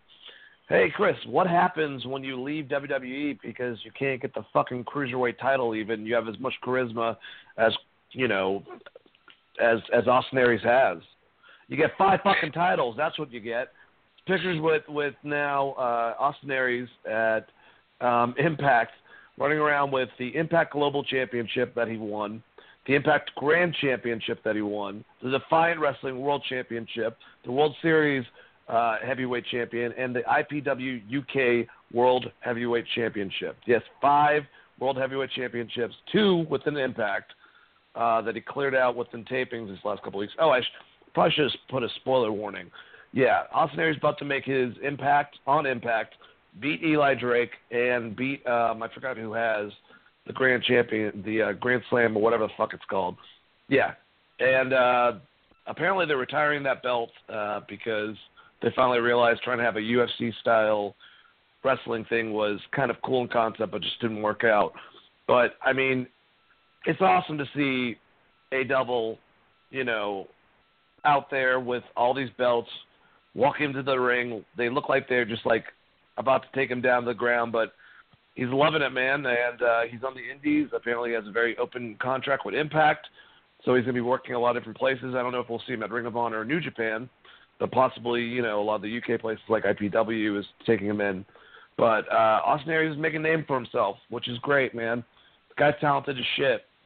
Um, very much, and I mean, you'll probably hear well, when we go through the list uh, his name in certain places, but very much reminds me of like a Chris Jericho in certain ways. Credible wrestler, great heel aspects, uh, still cool enough to be babyface, and and just a badass man. I mean, I, I, I love this. Uh, I'm not the biggest fan of Impact. I try to be, and then it just kept on changing, and, and people kept on leaving. But the things that Don Callis and, and and the creator was doing, they seem like they're trying to trying to to change some things and pushing Austin Aries right to the top right away. I think was a good idea. Very happy for him, um, and I would love to see. Well, I mean, it would involve Neville over at Impact, but if this whole thing if they're really making Neville sit on his contract, which is such a fucked up concept, I would love to see him and Austin Aries tear things up again in some type of format for title somewhere, maybe IPW. Um, but how do you feel, Chris, about Austin Aries having five World Heavyweight Championship belts? They did it too early. On Impact, they did it too early. I think it makes Eli Drake look bad. I think it makes Eli Drake look like kind of I think it makes Eli Drake look bad in the sense that Eli Drake is the one guy that they had at the top of that list when you talk about EC3 and you know James Storm and all the people that have recently left from them. I think it makes Eli Drake look bad, and I think they did it too soon. I think they were they could have built that into a way bigger thing than they did, and they were like, "Here's a WWE guy, let's give him the title." So from a booking standpoint, I hate it. For Austin Aries, I'm completely fine with it. I think it's good on him. I think it's cool that he's going out there and getting those titles, but it is off the WWE rub. And the one thing I will say is a lot of people have been out there being like, look what you're missing out on WWE. But at the same time, creative didn't have anything for Austin Aries to do because they didn't want to take take the title off Neville because Neville was going to leave, which he did leave when they took the title off apparently he was very open about that. He did not want to drop that title without being moved up to the heavyweight division, which is why you got that weird situation with Austin Aries and he wasn't able to drop the title. They didn't have anything for him to do, which is Austin Aries didn't just leave as a dick. Like he left because there was nothing for him to do. His contract was up and he just left. There's open interviews with him talking about that. So first and foremost, squash the fact that like WWE shit on Austin Aries because that's not what happened if anything, Neville probably cockblocked Austin Aries uh, because they saw Neville as slightly bigger star than Austin Aries. Austin Aries, obviously, his career is going to be winding down. He's older. Um, he's had a lot of injuries. I think it's great he's able to go into Impact or Global Force and do what he was able to do, but I think it makes people like Eli Drake, who's been there in the trenches for you, look a little weak. Uh, same thing with Johnny Impact, who's there. Uh, I don't necessarily have a problem with it. I get what they're going for. I think it was like a cheap pop for their company, but I felt like it was also bad booking. Now the fact that he's went to these other places won these championships, not as big of a deal because they're not really televised in the same sense. as Impact. Uh, but like, where do you go with Eli Drake from here? Or Johnny Impact? Are they are they just going to go against Austin Aries and lose to him week after week? Or they didn't come into this with any kind of storyline. Is the problem I have with it? I love Austin Aries as a performer. I've liked him since Ring of Honor. I liked his original run in TNA. I like his move set. I like a lot of the things that he was able to accomplish in WWE in NXT and specifically his feud with Neville. I thought was very good. That WrestleMania match was very good considering that neither of them could see each other because of the way the sun was positioned while they were wrestling. Force goes or Impact or whatever they're calling themselves. What does this really do for them, and where does it put the other people that are at the top of the card for them, considering they've lost like Low Ki and EC3 and Bobby Lashley and James Storm. Yes, it gives them a big name, but for how long with an open contract? Um, what's going to stop him from not coming? Um, not that you know he would do that, but Austin Aries has been known to be kind of a hothead even back in his Ring of Honor days. Um, it's a weird situation they put themselves in. Good for Austin Aries. Not trying to be negative, but I, I think they kind of fucked Eli Drake in a way that they shouldn't have, considering that he, to me, he's probably bigger for the people that watch Impact on a, a week-to-week basis than Austin Aries is um, at this point, considering Austin left for greener pastures in the WWE. But I could be wrong. Maybe I'm completely wrong, and people are super stoked on it. I think right now people are stoked on it because they feel like it's a fuck you to WWE, when really it's not, and he's been open about it not him not leaving in a bitchy way, basically. I mean, that's very true. I, I definitely agree with you on a lot of that. Um, I would say that, I mean, you got to look at it. If if they would have given it to Johnny, though, I mean, he already has three AAA titles and the Lucha Underground, so it was kind of be like a similar concept. But I do agree that Eli Drake it hurts him the most because uh, they were building him, and he's the only one who's been sticking around, it seems and uh, you know someone comes like you said, even though he had a very very huge role with TNA back in the day, you know it's like he comes back he's like nope been here first and kicks him off the mountain. Um, but who knows? We got the we don't even I don't even know what the storyline is because I watched the last episode and Austin hasn't even been introduced, uh, you know, within the whole entire thing. So maybe something will build up to this. Maybe he'll be able to pull something off. I don't know about that impact, but we got three things I want to go over, Chris, for on SmackDown um, before we move on to the list. Uh, three concepts that kind of stand out the most to me. First thing, Braun Strowman's Rampage. God, hour long Braun Strowman Rampage. Beginning top of the hour, he came out talking about how he injured Brock Lesnar and Kane by because for some fucking reason they put grappling hooks into random places. Anyone that's really bitching about stuff like this, just have fun with it. Yeah, there's no fucking way you could knock over an ambulance or any of that type of stuff or, or survive a, a trash compactor. This is very attitude era level shit that you just gotta like say, hey guys, it's TV show. Just go with it. But either way, Braun came out. Kurt Angle said that he was firing him, that he was not going to be in the championship match. So Braun's getting escorted and just destroys security guards throws them like lawn darts and things. My God, the man's placement, like he had a spot, spot where he took a security guard and in a flinging motion, perfectly executed, throwing him over a barrier onto a table, perfectly centered. I mean, he is undoubtedly the most safest big man, you know, when you're comparing him to like Bad Luck Fale and stuff like that, where, you know, he seems like really have the best intention for for the the people that he's you know throwing around, including Curt Hawkins. Great scene where he comes running. You know, this guy comes and he's like, Braun Strowman's coming, and everyone in like the cafeteria and catering are like worried, and he comes in, destroys everyone, puts Curt Hawkins through a table, comes up to a cook who has a giant thing of chocolate cake. The guy's like shaking in his boots, looks nerdy as hell. He just takes a piece of cake, runs off. And then all of a sudden, Kurt Angle finds out after he destroys his office that he's going towards the television trucks, and they're they're twelve million dollar, however much he said. He knocks, he takes a, I don't know, twenty ton trailer, knocks it on its ass. I mean, it's all ridiculous stuff. Finally, Kurt Angle says, you know, no, no, that's right. Braun comes out again, you have a part where Booker T basically jukes Michael Cole. If you watch in slow motion, he literally trips him. Michael Cole's just sitting there. Braun grabs him. He's about to like, you know, this guy can knock over a trailer easy, but you can't pick up Michael Cole without like almost dropping him. But that's like I said, whatever. Um, Kurt says, "Hey, we're giving you your job back. You're gonna have the championship match," and he flings Michael Cole into all the security guards, and that's it. It's like, like I said, it's like Stone Cold Steve Austin grabbed a Budweiser. It somehow had the gamma radiation fucking formula in it, drank it, turned into the Hulk, and just destroyed everything in the back. Instead of a beer truck, though, it was him knocking over a fucking. It's it's just it, it's fun, ridiculous. Is it too ridiculous for you, Chris, or are you having fun with this? Because I feel like people complain, and God, they would never be able to go to like something like a PWG fucking event at all. The same people that complain about this are the same people that jerk off on the fucking Undertaker and what a great legacy he has, and forget the fact that he was shooting lightning bolts at Kane and shit. Like, it's wrestling. It's fucking ridiculous. Stone Cold could drive anything. Did people forget about the fact that Stone Cold literally drove like every vehicle ever? Like, it's supposed to be a bit ridiculous.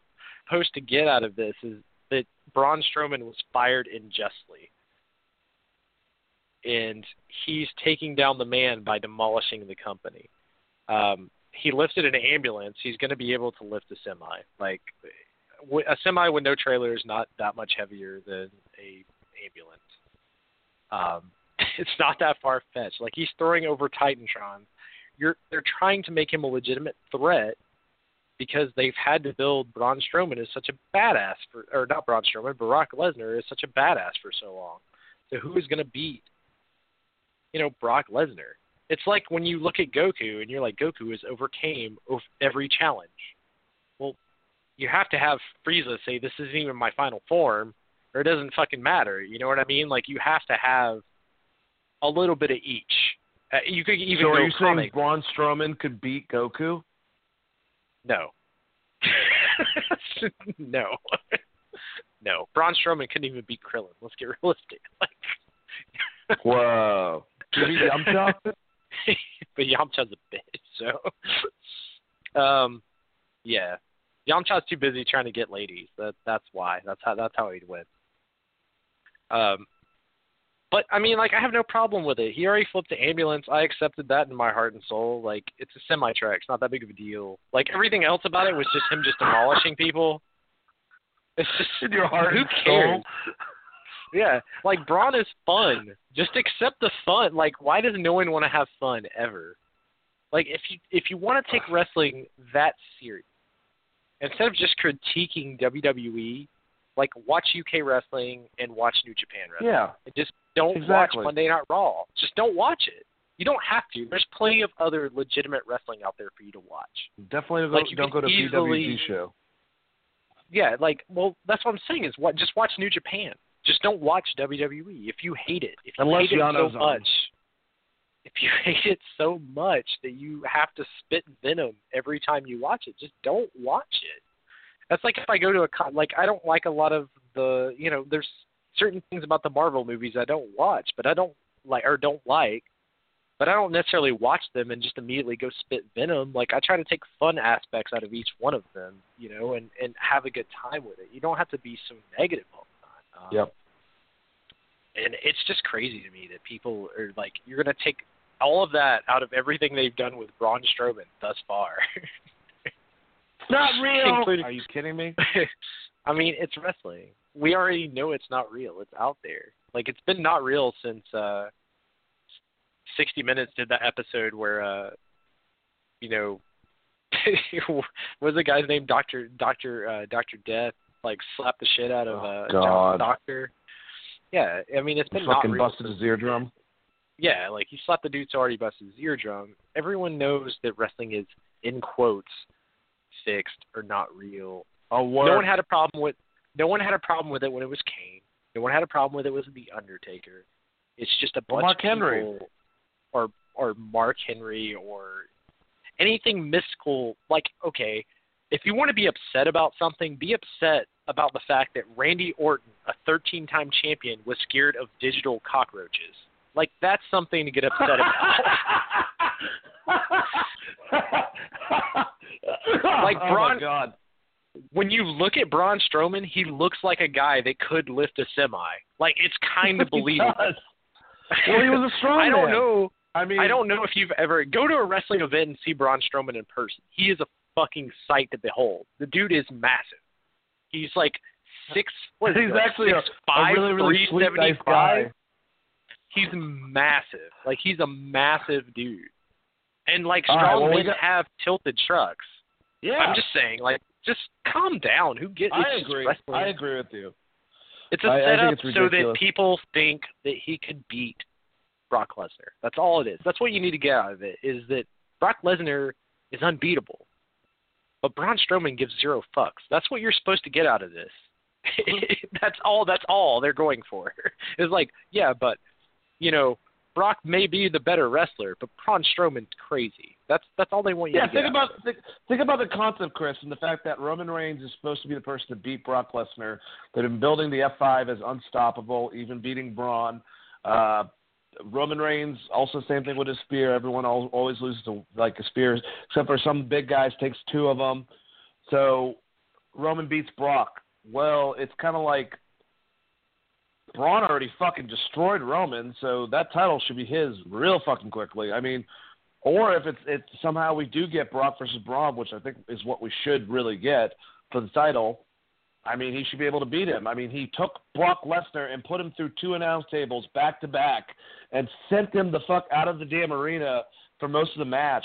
I mean, that's Braun Strowman. That's that's his concept. That's his credibility. So, people to be like that, just just just fucking just take a nap and eat a blanket. I don't even know what the hell. All right, we got I mean- two more news items before we go over the Well- list. We should probably Well, just I'll finish just- this with. Re- real quickly, I just want to say everyone really liked when he flipped the ambulance. So for WWE to go back to the well one more time with him flipping a semi truck, I would say probably 80% of the people still liked it. because I that shit was all over the internet. I liked it, and I love wrestling. That's a good transition. You know what else I liked, Chris? Is the fact that What? after probably the best thing about Raw besides Braun Strowman destroying everything, we had an awesome match with Seth Rollins and Finn Balor, and we finally saw the return of the curb stomp, which is a great finishing maneuver. I thought, even though Finn didn't really sell it that well at the mixed match challenge, I thought he sold the whole entire thing uh, really well, and I thought it, it was good to see the move back because I just don't think the rotating uh, V trigger, whatever you want to call it, knee is really working for him. Um, if anything, he can do that now and actually has a signature to set up this finisher again. Uh, how did you feel about seeing the curb stomp? And do you think that maybe we'll get the punt from Randy Orton? Uh, is are we realizing that these moves are not real and that no one should do any of them? No one should fucking powerbomb anyone on concrete and maybe like take a step back a little bit, Vince. Okay, so the whole thing about the curb stomp is they just didn't want it to be called the curb stomp, so now they call it the blackout, which I'm completely fine with. If That's they should have fine, yeah. told, they should have fucking told him this like four years ago. or like whenever he stopped doing the curb stomp, they should have just told him if you call it something else, we don't care. It's one of How the safest frustrated do you think Seth Rollins is about his finisher being chosen for the fucking WWF officials? I'm just I mean, they call it it's called the blackout now. That's all they did to it. I'm sure if they would have told him like, "Hey, we just want to rename it from Curb Stomp so people don't look up Curb Stomp and see that that one scene from American History X." Ugh. Ugh. That'd be awesome. Smiley face. So it, it's it's good that they just stopped calling it Curb Stomp. It's a great move. It looks good. It looks way better than the shitty knee he does. It doesn't look as good as the V trigger. I mean, Seth Rollins is a great wrestler. That shit does not look as good as the V trigger, and it never will because he's not going to land his shit in, as hard in the WWE as Kenny does in in, in New Japan. Like it's just not going to happen. They're not that stiff in WWE. Um, so I guess I think it's great. I thought it was fucking awesome. I enjoyed the shit of it, and when he did it, it was such a surprise. It made me so happy. I was like, now if he wants to do the the spin knee into the curb stomp or something, cool, down with it, or or into the blackout. whatever he's going to call it. I don't I don't care what he calls it. Um, but I think it's great that he brought it back because it's not a hard move to take, honestly. Um, I think Finn Balor did an excellent job. I thought it was a great match. That's that's all I'm going to say about it. I thought I thought it was fucking awesome, and and to give him that finisher back gives him a big spark, a big spark. I think it's going to get a lot of his old fans back on his side. Me too. All right, last thing I want to talk about real quick: SmackDown. The only thing I, I find relevant with this whole entire episode uh, is the fact that Bobby Roode is now the U.S. champion. I'm very happy for him. Um, but man, that what a boring fucking night. I feel so bad for Xavier Woods. He could not get a good match out of Jinder Mahal. I'm sick of Jinder. Uh, I, I find him intriguing as a heel, but his in-ring performance to me just it lacks. It's boring as hell. And uh, honestly, I thought that the two hours of SmackDown were more boring than the three hours of fucking Raw. So maybe that's just me being a little bit, um, I don't know, rude, I guess, on the subject. Get it? But it's, but I mean, the whole entire SmackDown, we didn't, we, we they didn't even address Daniel Bryan and fucking Shane McMahon. None of that ever happened. Uh, it's like they glossed over it. I guess we're going to get some type of interaction with that next week with the whole Kevin Owens, Sami situation. But it was mainly the U.S. Championship thing, and we had Bobby Roode, of course, who uh, I think most of us thought was going to win, inevitably beat Jinder Mahal for the U.S. champion. And if they would have made Jinder the fucking champion, I probably would have punched the baby in the face. Chris, how did you like Bobby winning, and how did you like SmackDown overall? I liked Bobby winning. I have no problem with that at all. I really fucking hate that Xavier Woods lost. I I thought this was a chance for them to launch him to where he actually deserves to be. Being the fact that he has carried the New Day, I wouldn't say carries, but he is a big part of the New Day. He has carried that gimmick. He's a good in-ring performer. He's a good social media presence. He's way more important to your company than Jinder Mahal will ever be. And to give him that win and give him a really good match against Bobby Roode, even if he ends up losing, still have the same result. You'd still have Bobby Roode win. I think is completely beyond stupid. I think it's really fucking stupid. But other than that, like, you know, Bobby Roode winning I think is a good idea but it just leads to a rematch between Jinder Mahal, and everyone is tired of seeing this fuck. Everyone is tired of it. Like the surprise wore off, and no one cares now. Like people were defending it because it was a surprise. You know, when he won the title, that was a surprise. When he got the number one contendership, that was a surprise. Now it's not a surprise, and no one cares, which is exactly what I said would happen, because he sucks in the ring. He's not really great on the mic and he wins every match by somehow the Bollywood boys or the Singh brothers being involved. So now no one cares. It would have been a way bigger moment for Xavier Woods to get that singles victory. It would have been another surprise that no one expected, and have him face Bobby Roode. Even if Bobby Roode won, it would have been way more important for Xavier Woods' career. So I downvote the shit out of this. I hated every second of it with Jinder Mahal beating Xavier Woods. But I'm glad that they at least put the title on Bobby. And I think Bobby will be a prestigious champion. I do agree with you that Xavier, you know, he definitely should get a push. I think one of those guys. Well, I mean, Kofi's had a great career, but between Big E and, and Xavier, one of them should get a title. Um, outside the tag team titles, uh, you know, even I've I've heard the concept of like them sharing a title, which is kind of crazy, but shit, they're fucking promoting that for the world heavyweight title against AJ in his handicap match. So anything's possible. But uh, let's get through this. Let's let's go through the list. You ready to get to the list, Chris? We got ten people yes, to go through. If we can't get through all of them, we'll save the other ones for next week. Not really that big of a deal, but uh, we got 15 minutes, so I think that we have plenty of time. But um, so our first entry tonight, the Texas Tornado, Tornado. That's not a word the Texas Tornado, Kerry Von Erich. Guys, if you don't know much about the Von Erichs, uh, incredible wrestling family from Texas. They own WCCW. Fritz Von Erich was their father. Um, and unfortunately, out of like, I think five boys, Kevin Von Erich, which is the oldest brother, who's not on this list, he probably should be because Kevin's a badass. Um, Kevin was the only one that's still alive. It's a really tragic story. They have a mini um, They have a mini uh, ESPN 30 for 30 that you can watch online.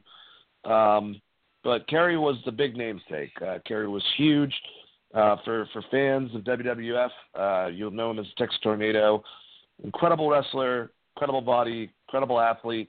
For his size, he's kind of like a Sting in the sense that for a big dude, he was doing running crossbodies, over the rope crossbodies, stuff that guys that size weren't doing. That was like mostly like you know the couple luchadors that were around back then that would do the type of stuff. So, I mean, he was an innovator. Um, I have for him Matt Riddle. Uh, Matt Riddle's actually from Texas, same exact spot. Family was huge fans of the Von Erichs. He's actually been asked many times if he is related to the Von Erichs. Uh, Kevin's a huge fan of his. Um, and I also thought that in retrospect, if you had Tornado versus the Hurricane, that would be a fun match between Kerry Von Erich versus Shane Helms, uh, both being incredible wrestlers out of their time period who could have been top guys and did really well for themselves, just never made it to that level. Kerry actually went against Ric Flair for the NWA title, um, and I believe he yeah he lost it, but he was I think the only one out of his family to go for that title. Um, and definitely check out the, the Von Erichs versus the Freebirds. Uh, great stuff you can find on the network. Uh, who do you got for Kerry Von Erich, Chris? I actually have uh, EC3 and Chris Masters.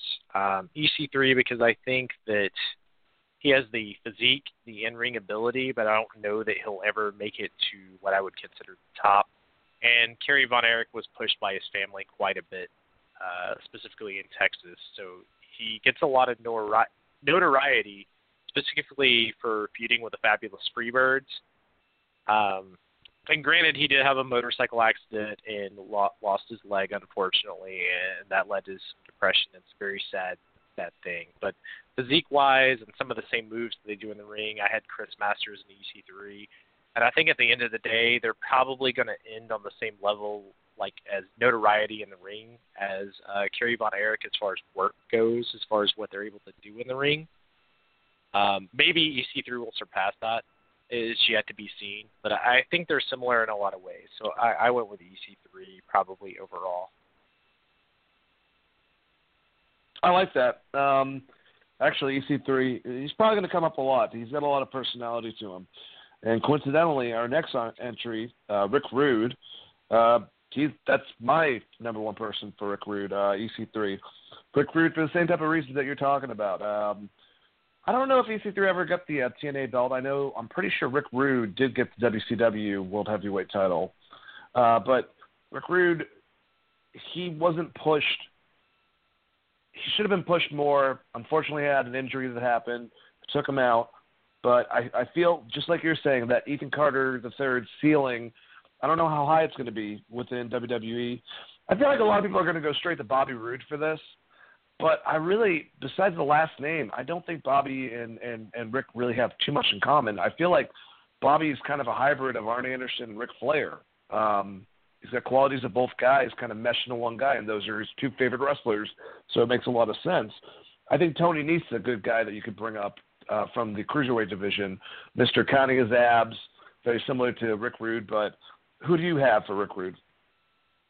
I actually do have Bobby uh, Bobby Roode, but the reason I have Bobby Roode is not for what the reason I have Bobby Roode is not for what he accomplished in NXT and what he's doing in WWE. It's for what he was able to accomplish in TNA as being the rich Canadian um, that all the women want to look at, the pretty boy, the opposite of James Storm when he split from Beer Money uh, to become kind of this heel against James Storm, there was a lot of just a lot of Rick Rude influence there. Uh, another one that I thought of that's going to come up consistently, which we've talked about previously, was Chris Jericho in 2008, uh, 2007, 2008. He channeled a lot of that Rick Rude esque. Obviously, they kind of fall within the same realm just because I think Jericho's just so transitional. Um, but I also had Dalton Castle and I have Dalton Castle in the sense as if Rick Rude would have ever became a face. I think that he could have been an over the top sex symbol star kind of going for what Dalton Castle does in Ring of Honor in a weird way. And uh kind of like kind of like uh, Velveteen Dream almost too. Yeah. yeah, like it, Yeah, I mean, without the without the promo skills, that's I mean that's the, the one thing that sets Rick Rude apart from anyone we've named is how good Rick Rude was on the mic of immediately turning a crowd against him by calling them all fat, greasy sweat hogs and shit. Like, you can't really get away with what he was able to do back then. but um, I think Dalton yeah, Castle gets the he gets the he gets the face reaction that Rick Rude gets the heel reaction out of by being so weird and kind of out there with the the dancing and the way he comes to the ring. And then Bobby Roode is more of like rich Canadian, look at my body. He's always been chiseled as fuck. Um, great worker. The way he does the neck breaker is uh, it's the same as Rick's finisher. I mean, it's basically a tribute to Rick Rude. Uh, in the name, Bobby Roode, obviously a big tribute to Rick Rude um, in a different sense. He's obviously spelled it differently. Uh, but to me, those were my two that I could come up with right off the bat. Well, I'm, I apologize for shitting on one of yours, but now that you've said that, I mean, it does make a lot of sense. Um, all right, so our next guy, Bam Bam Bigelow. All right, now I'm gonna say Bad Luck Fale and uh, two guys tattooed. The reason why is because Jr. and Don Callis both made this comparison at different times on commentary. The only thing I that can't say that I've seen Bad Luck Fale do is is some of the agile shit that Bam Bam Bigelow did. Uh, so that's why Kevin Owens is going to be my number two uh, to compare to him, uh, right behind because I think for Kevin Owens' size, yeah, Bam Bam doesn't do stuff like Kevin Owens does, but for his time, same type of concept. Bam Bam was really quick, uh, could do moonsaults. He he did a fucking cartwheel for no damn reason. Um, but Bad Luck Fale definitely like size wise, look wise, except for he's Samoan, you know, has like similarities. Who do you have for Bam Bam? I have uh, Umaga, and I also Okay. have I have I also had Kevin Owens notched in there, even though I think he compares to smaller wrestlers more than he does Bam Bam. Being a guy of his size that's able to move around the ring the way Kevin Owens does, if you've seen him do uh, the second rope spin moonsault he does, and some of the shit that he did against John Cena, as athletic as he is, um, they're very comparable. Uh, the one thing I would say is when I think about Bam Bam Bigelow, I don't think about promos, and Kevin Owens can cut a hell of a promo, and uh, can work the mic, and can be a heel or a face. And Bam Bam to me was always just a straight monster. That's why I, I kind of compare. him Or more to, letting like, Luna Vachon unfortunately talk for him. Ugh. Yeah. So my comparison's more with like Umaga, who was more of just a straight monster, but very athletic in the ring and able to do a lot. And he could do a lot more than they actually let him do. Um, but that those are my comparisons. All right, let's go to the next one. Tito Santana, huge in the late '80s. Never anyone that really did anything for me. Uh, w- Strike Force was before me, uh, but a very, very big name uh, in the late '80s, uh, especially in the WWE. I have Alberto Del Patron or Del Rio. Uh, I think they have that same type of like, you know, uh, Mexican. Uh, Mexican American uh, Hulk Hogan type of concept going for them. They are the super baby face that's a badass that has to finish things. Who do you got for Tito? Give me just a second, and I got you. But uh, man, Tito Santana, this one's really, really hard, and it took me a while to think of because I wasn't a huge Tito Santana fan either. Um, just never really dug him that much. But um, I do have him written down on my list. And for Tito, I had Carlito uh, Colon. Uh, I think they're kind of similar with their character specifically, not necessarily the way the way they work in the room uh, ring, but that's who I had was Carlito, which I think I named before. But Carlito kind of took a lot of different aspects from different wrestlers to come up with his character. Um, and Tito's like heel run is specifically what reminded me of it. Yeah, okay. Uh, Rick the Model Martel. We're to try to go a little bit faster. Um, I have Fandango, and uh, I think that's a good comparison, especially when it comes to the model concept. Uh, if you want to go for a Canadian wrestler, that's well, a lot of fans are, are into Tye Dillinger, but you know, you could you could you could do that parallel of like guy that's like not as big as he should be, I guess, in some people's eyes. But I think Fandango's a good concept. Same similar gimmicks, both incredible wrestlers. Um, who do you have for Rick the Model, Martel? I have Colt Cabana for Rick the Model Martel.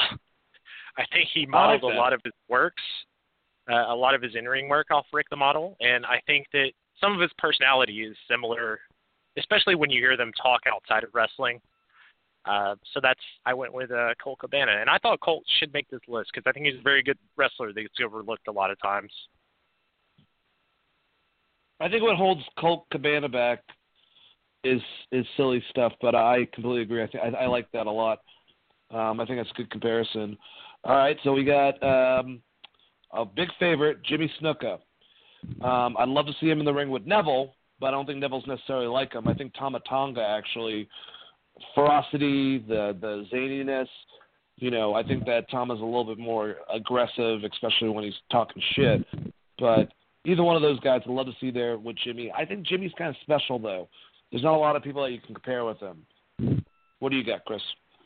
I have Jimmy and Jay Uso. I think that that makes sense. They're kind of peas in a pod in a lot of sense in the way they work. Lots of kicks, lots of uh, just fist to the face, and then the high flying Frog Splash, which is, I mean, or Splash in general, just reminds me a lot of uh, Jimmy Snuka. And then also his daughter Tamina works very similar to how Jimmy worked, which makes sense because he would have had hands in her training. Yep. All right. Well, we're going to probably get one more done. Yeah, maybe we can get another one. Don the Rock Muraco, huge and famous for his feud actually with Jimmy Snuka. Um, arrogant, cocky, huge, muscular dude. I have Dave Batista. Who do you have for Don Muraco?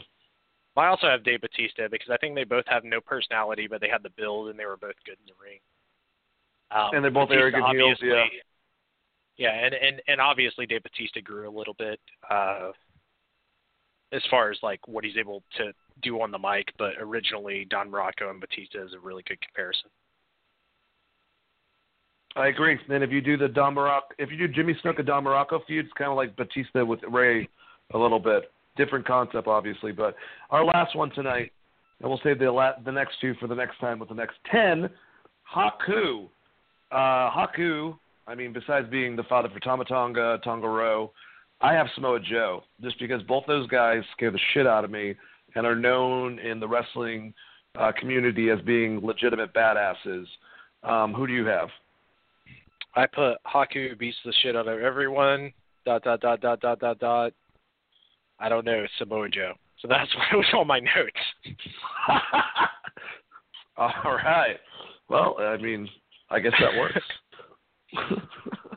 yeah, we definitely we we got Ted DiBiase and Curt Hennig. We'll we'll leave those because I'd like to talk a little more about them.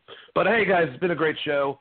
Definitely enjoyed uh, talking some wrestling definitely let us know up on the Facebook page, Geek Vibes Nation, how you guys like the episode. Uh, Chris, say your goodbyes to the wonderful audience tonight. Good night, everyone. Y'all have a great rest of the week. Try to uh, not stay frosty because it's chilly as fuck outside. Uh, go New Jersey Devils, playing Washington right now. And also, if you're in the Duluth area, come check out Casket Creatures tomorrow at Sweetwater Live, playing at 10:30. Peace out. Five bucks. See you. Come and do it. You guys have a good one.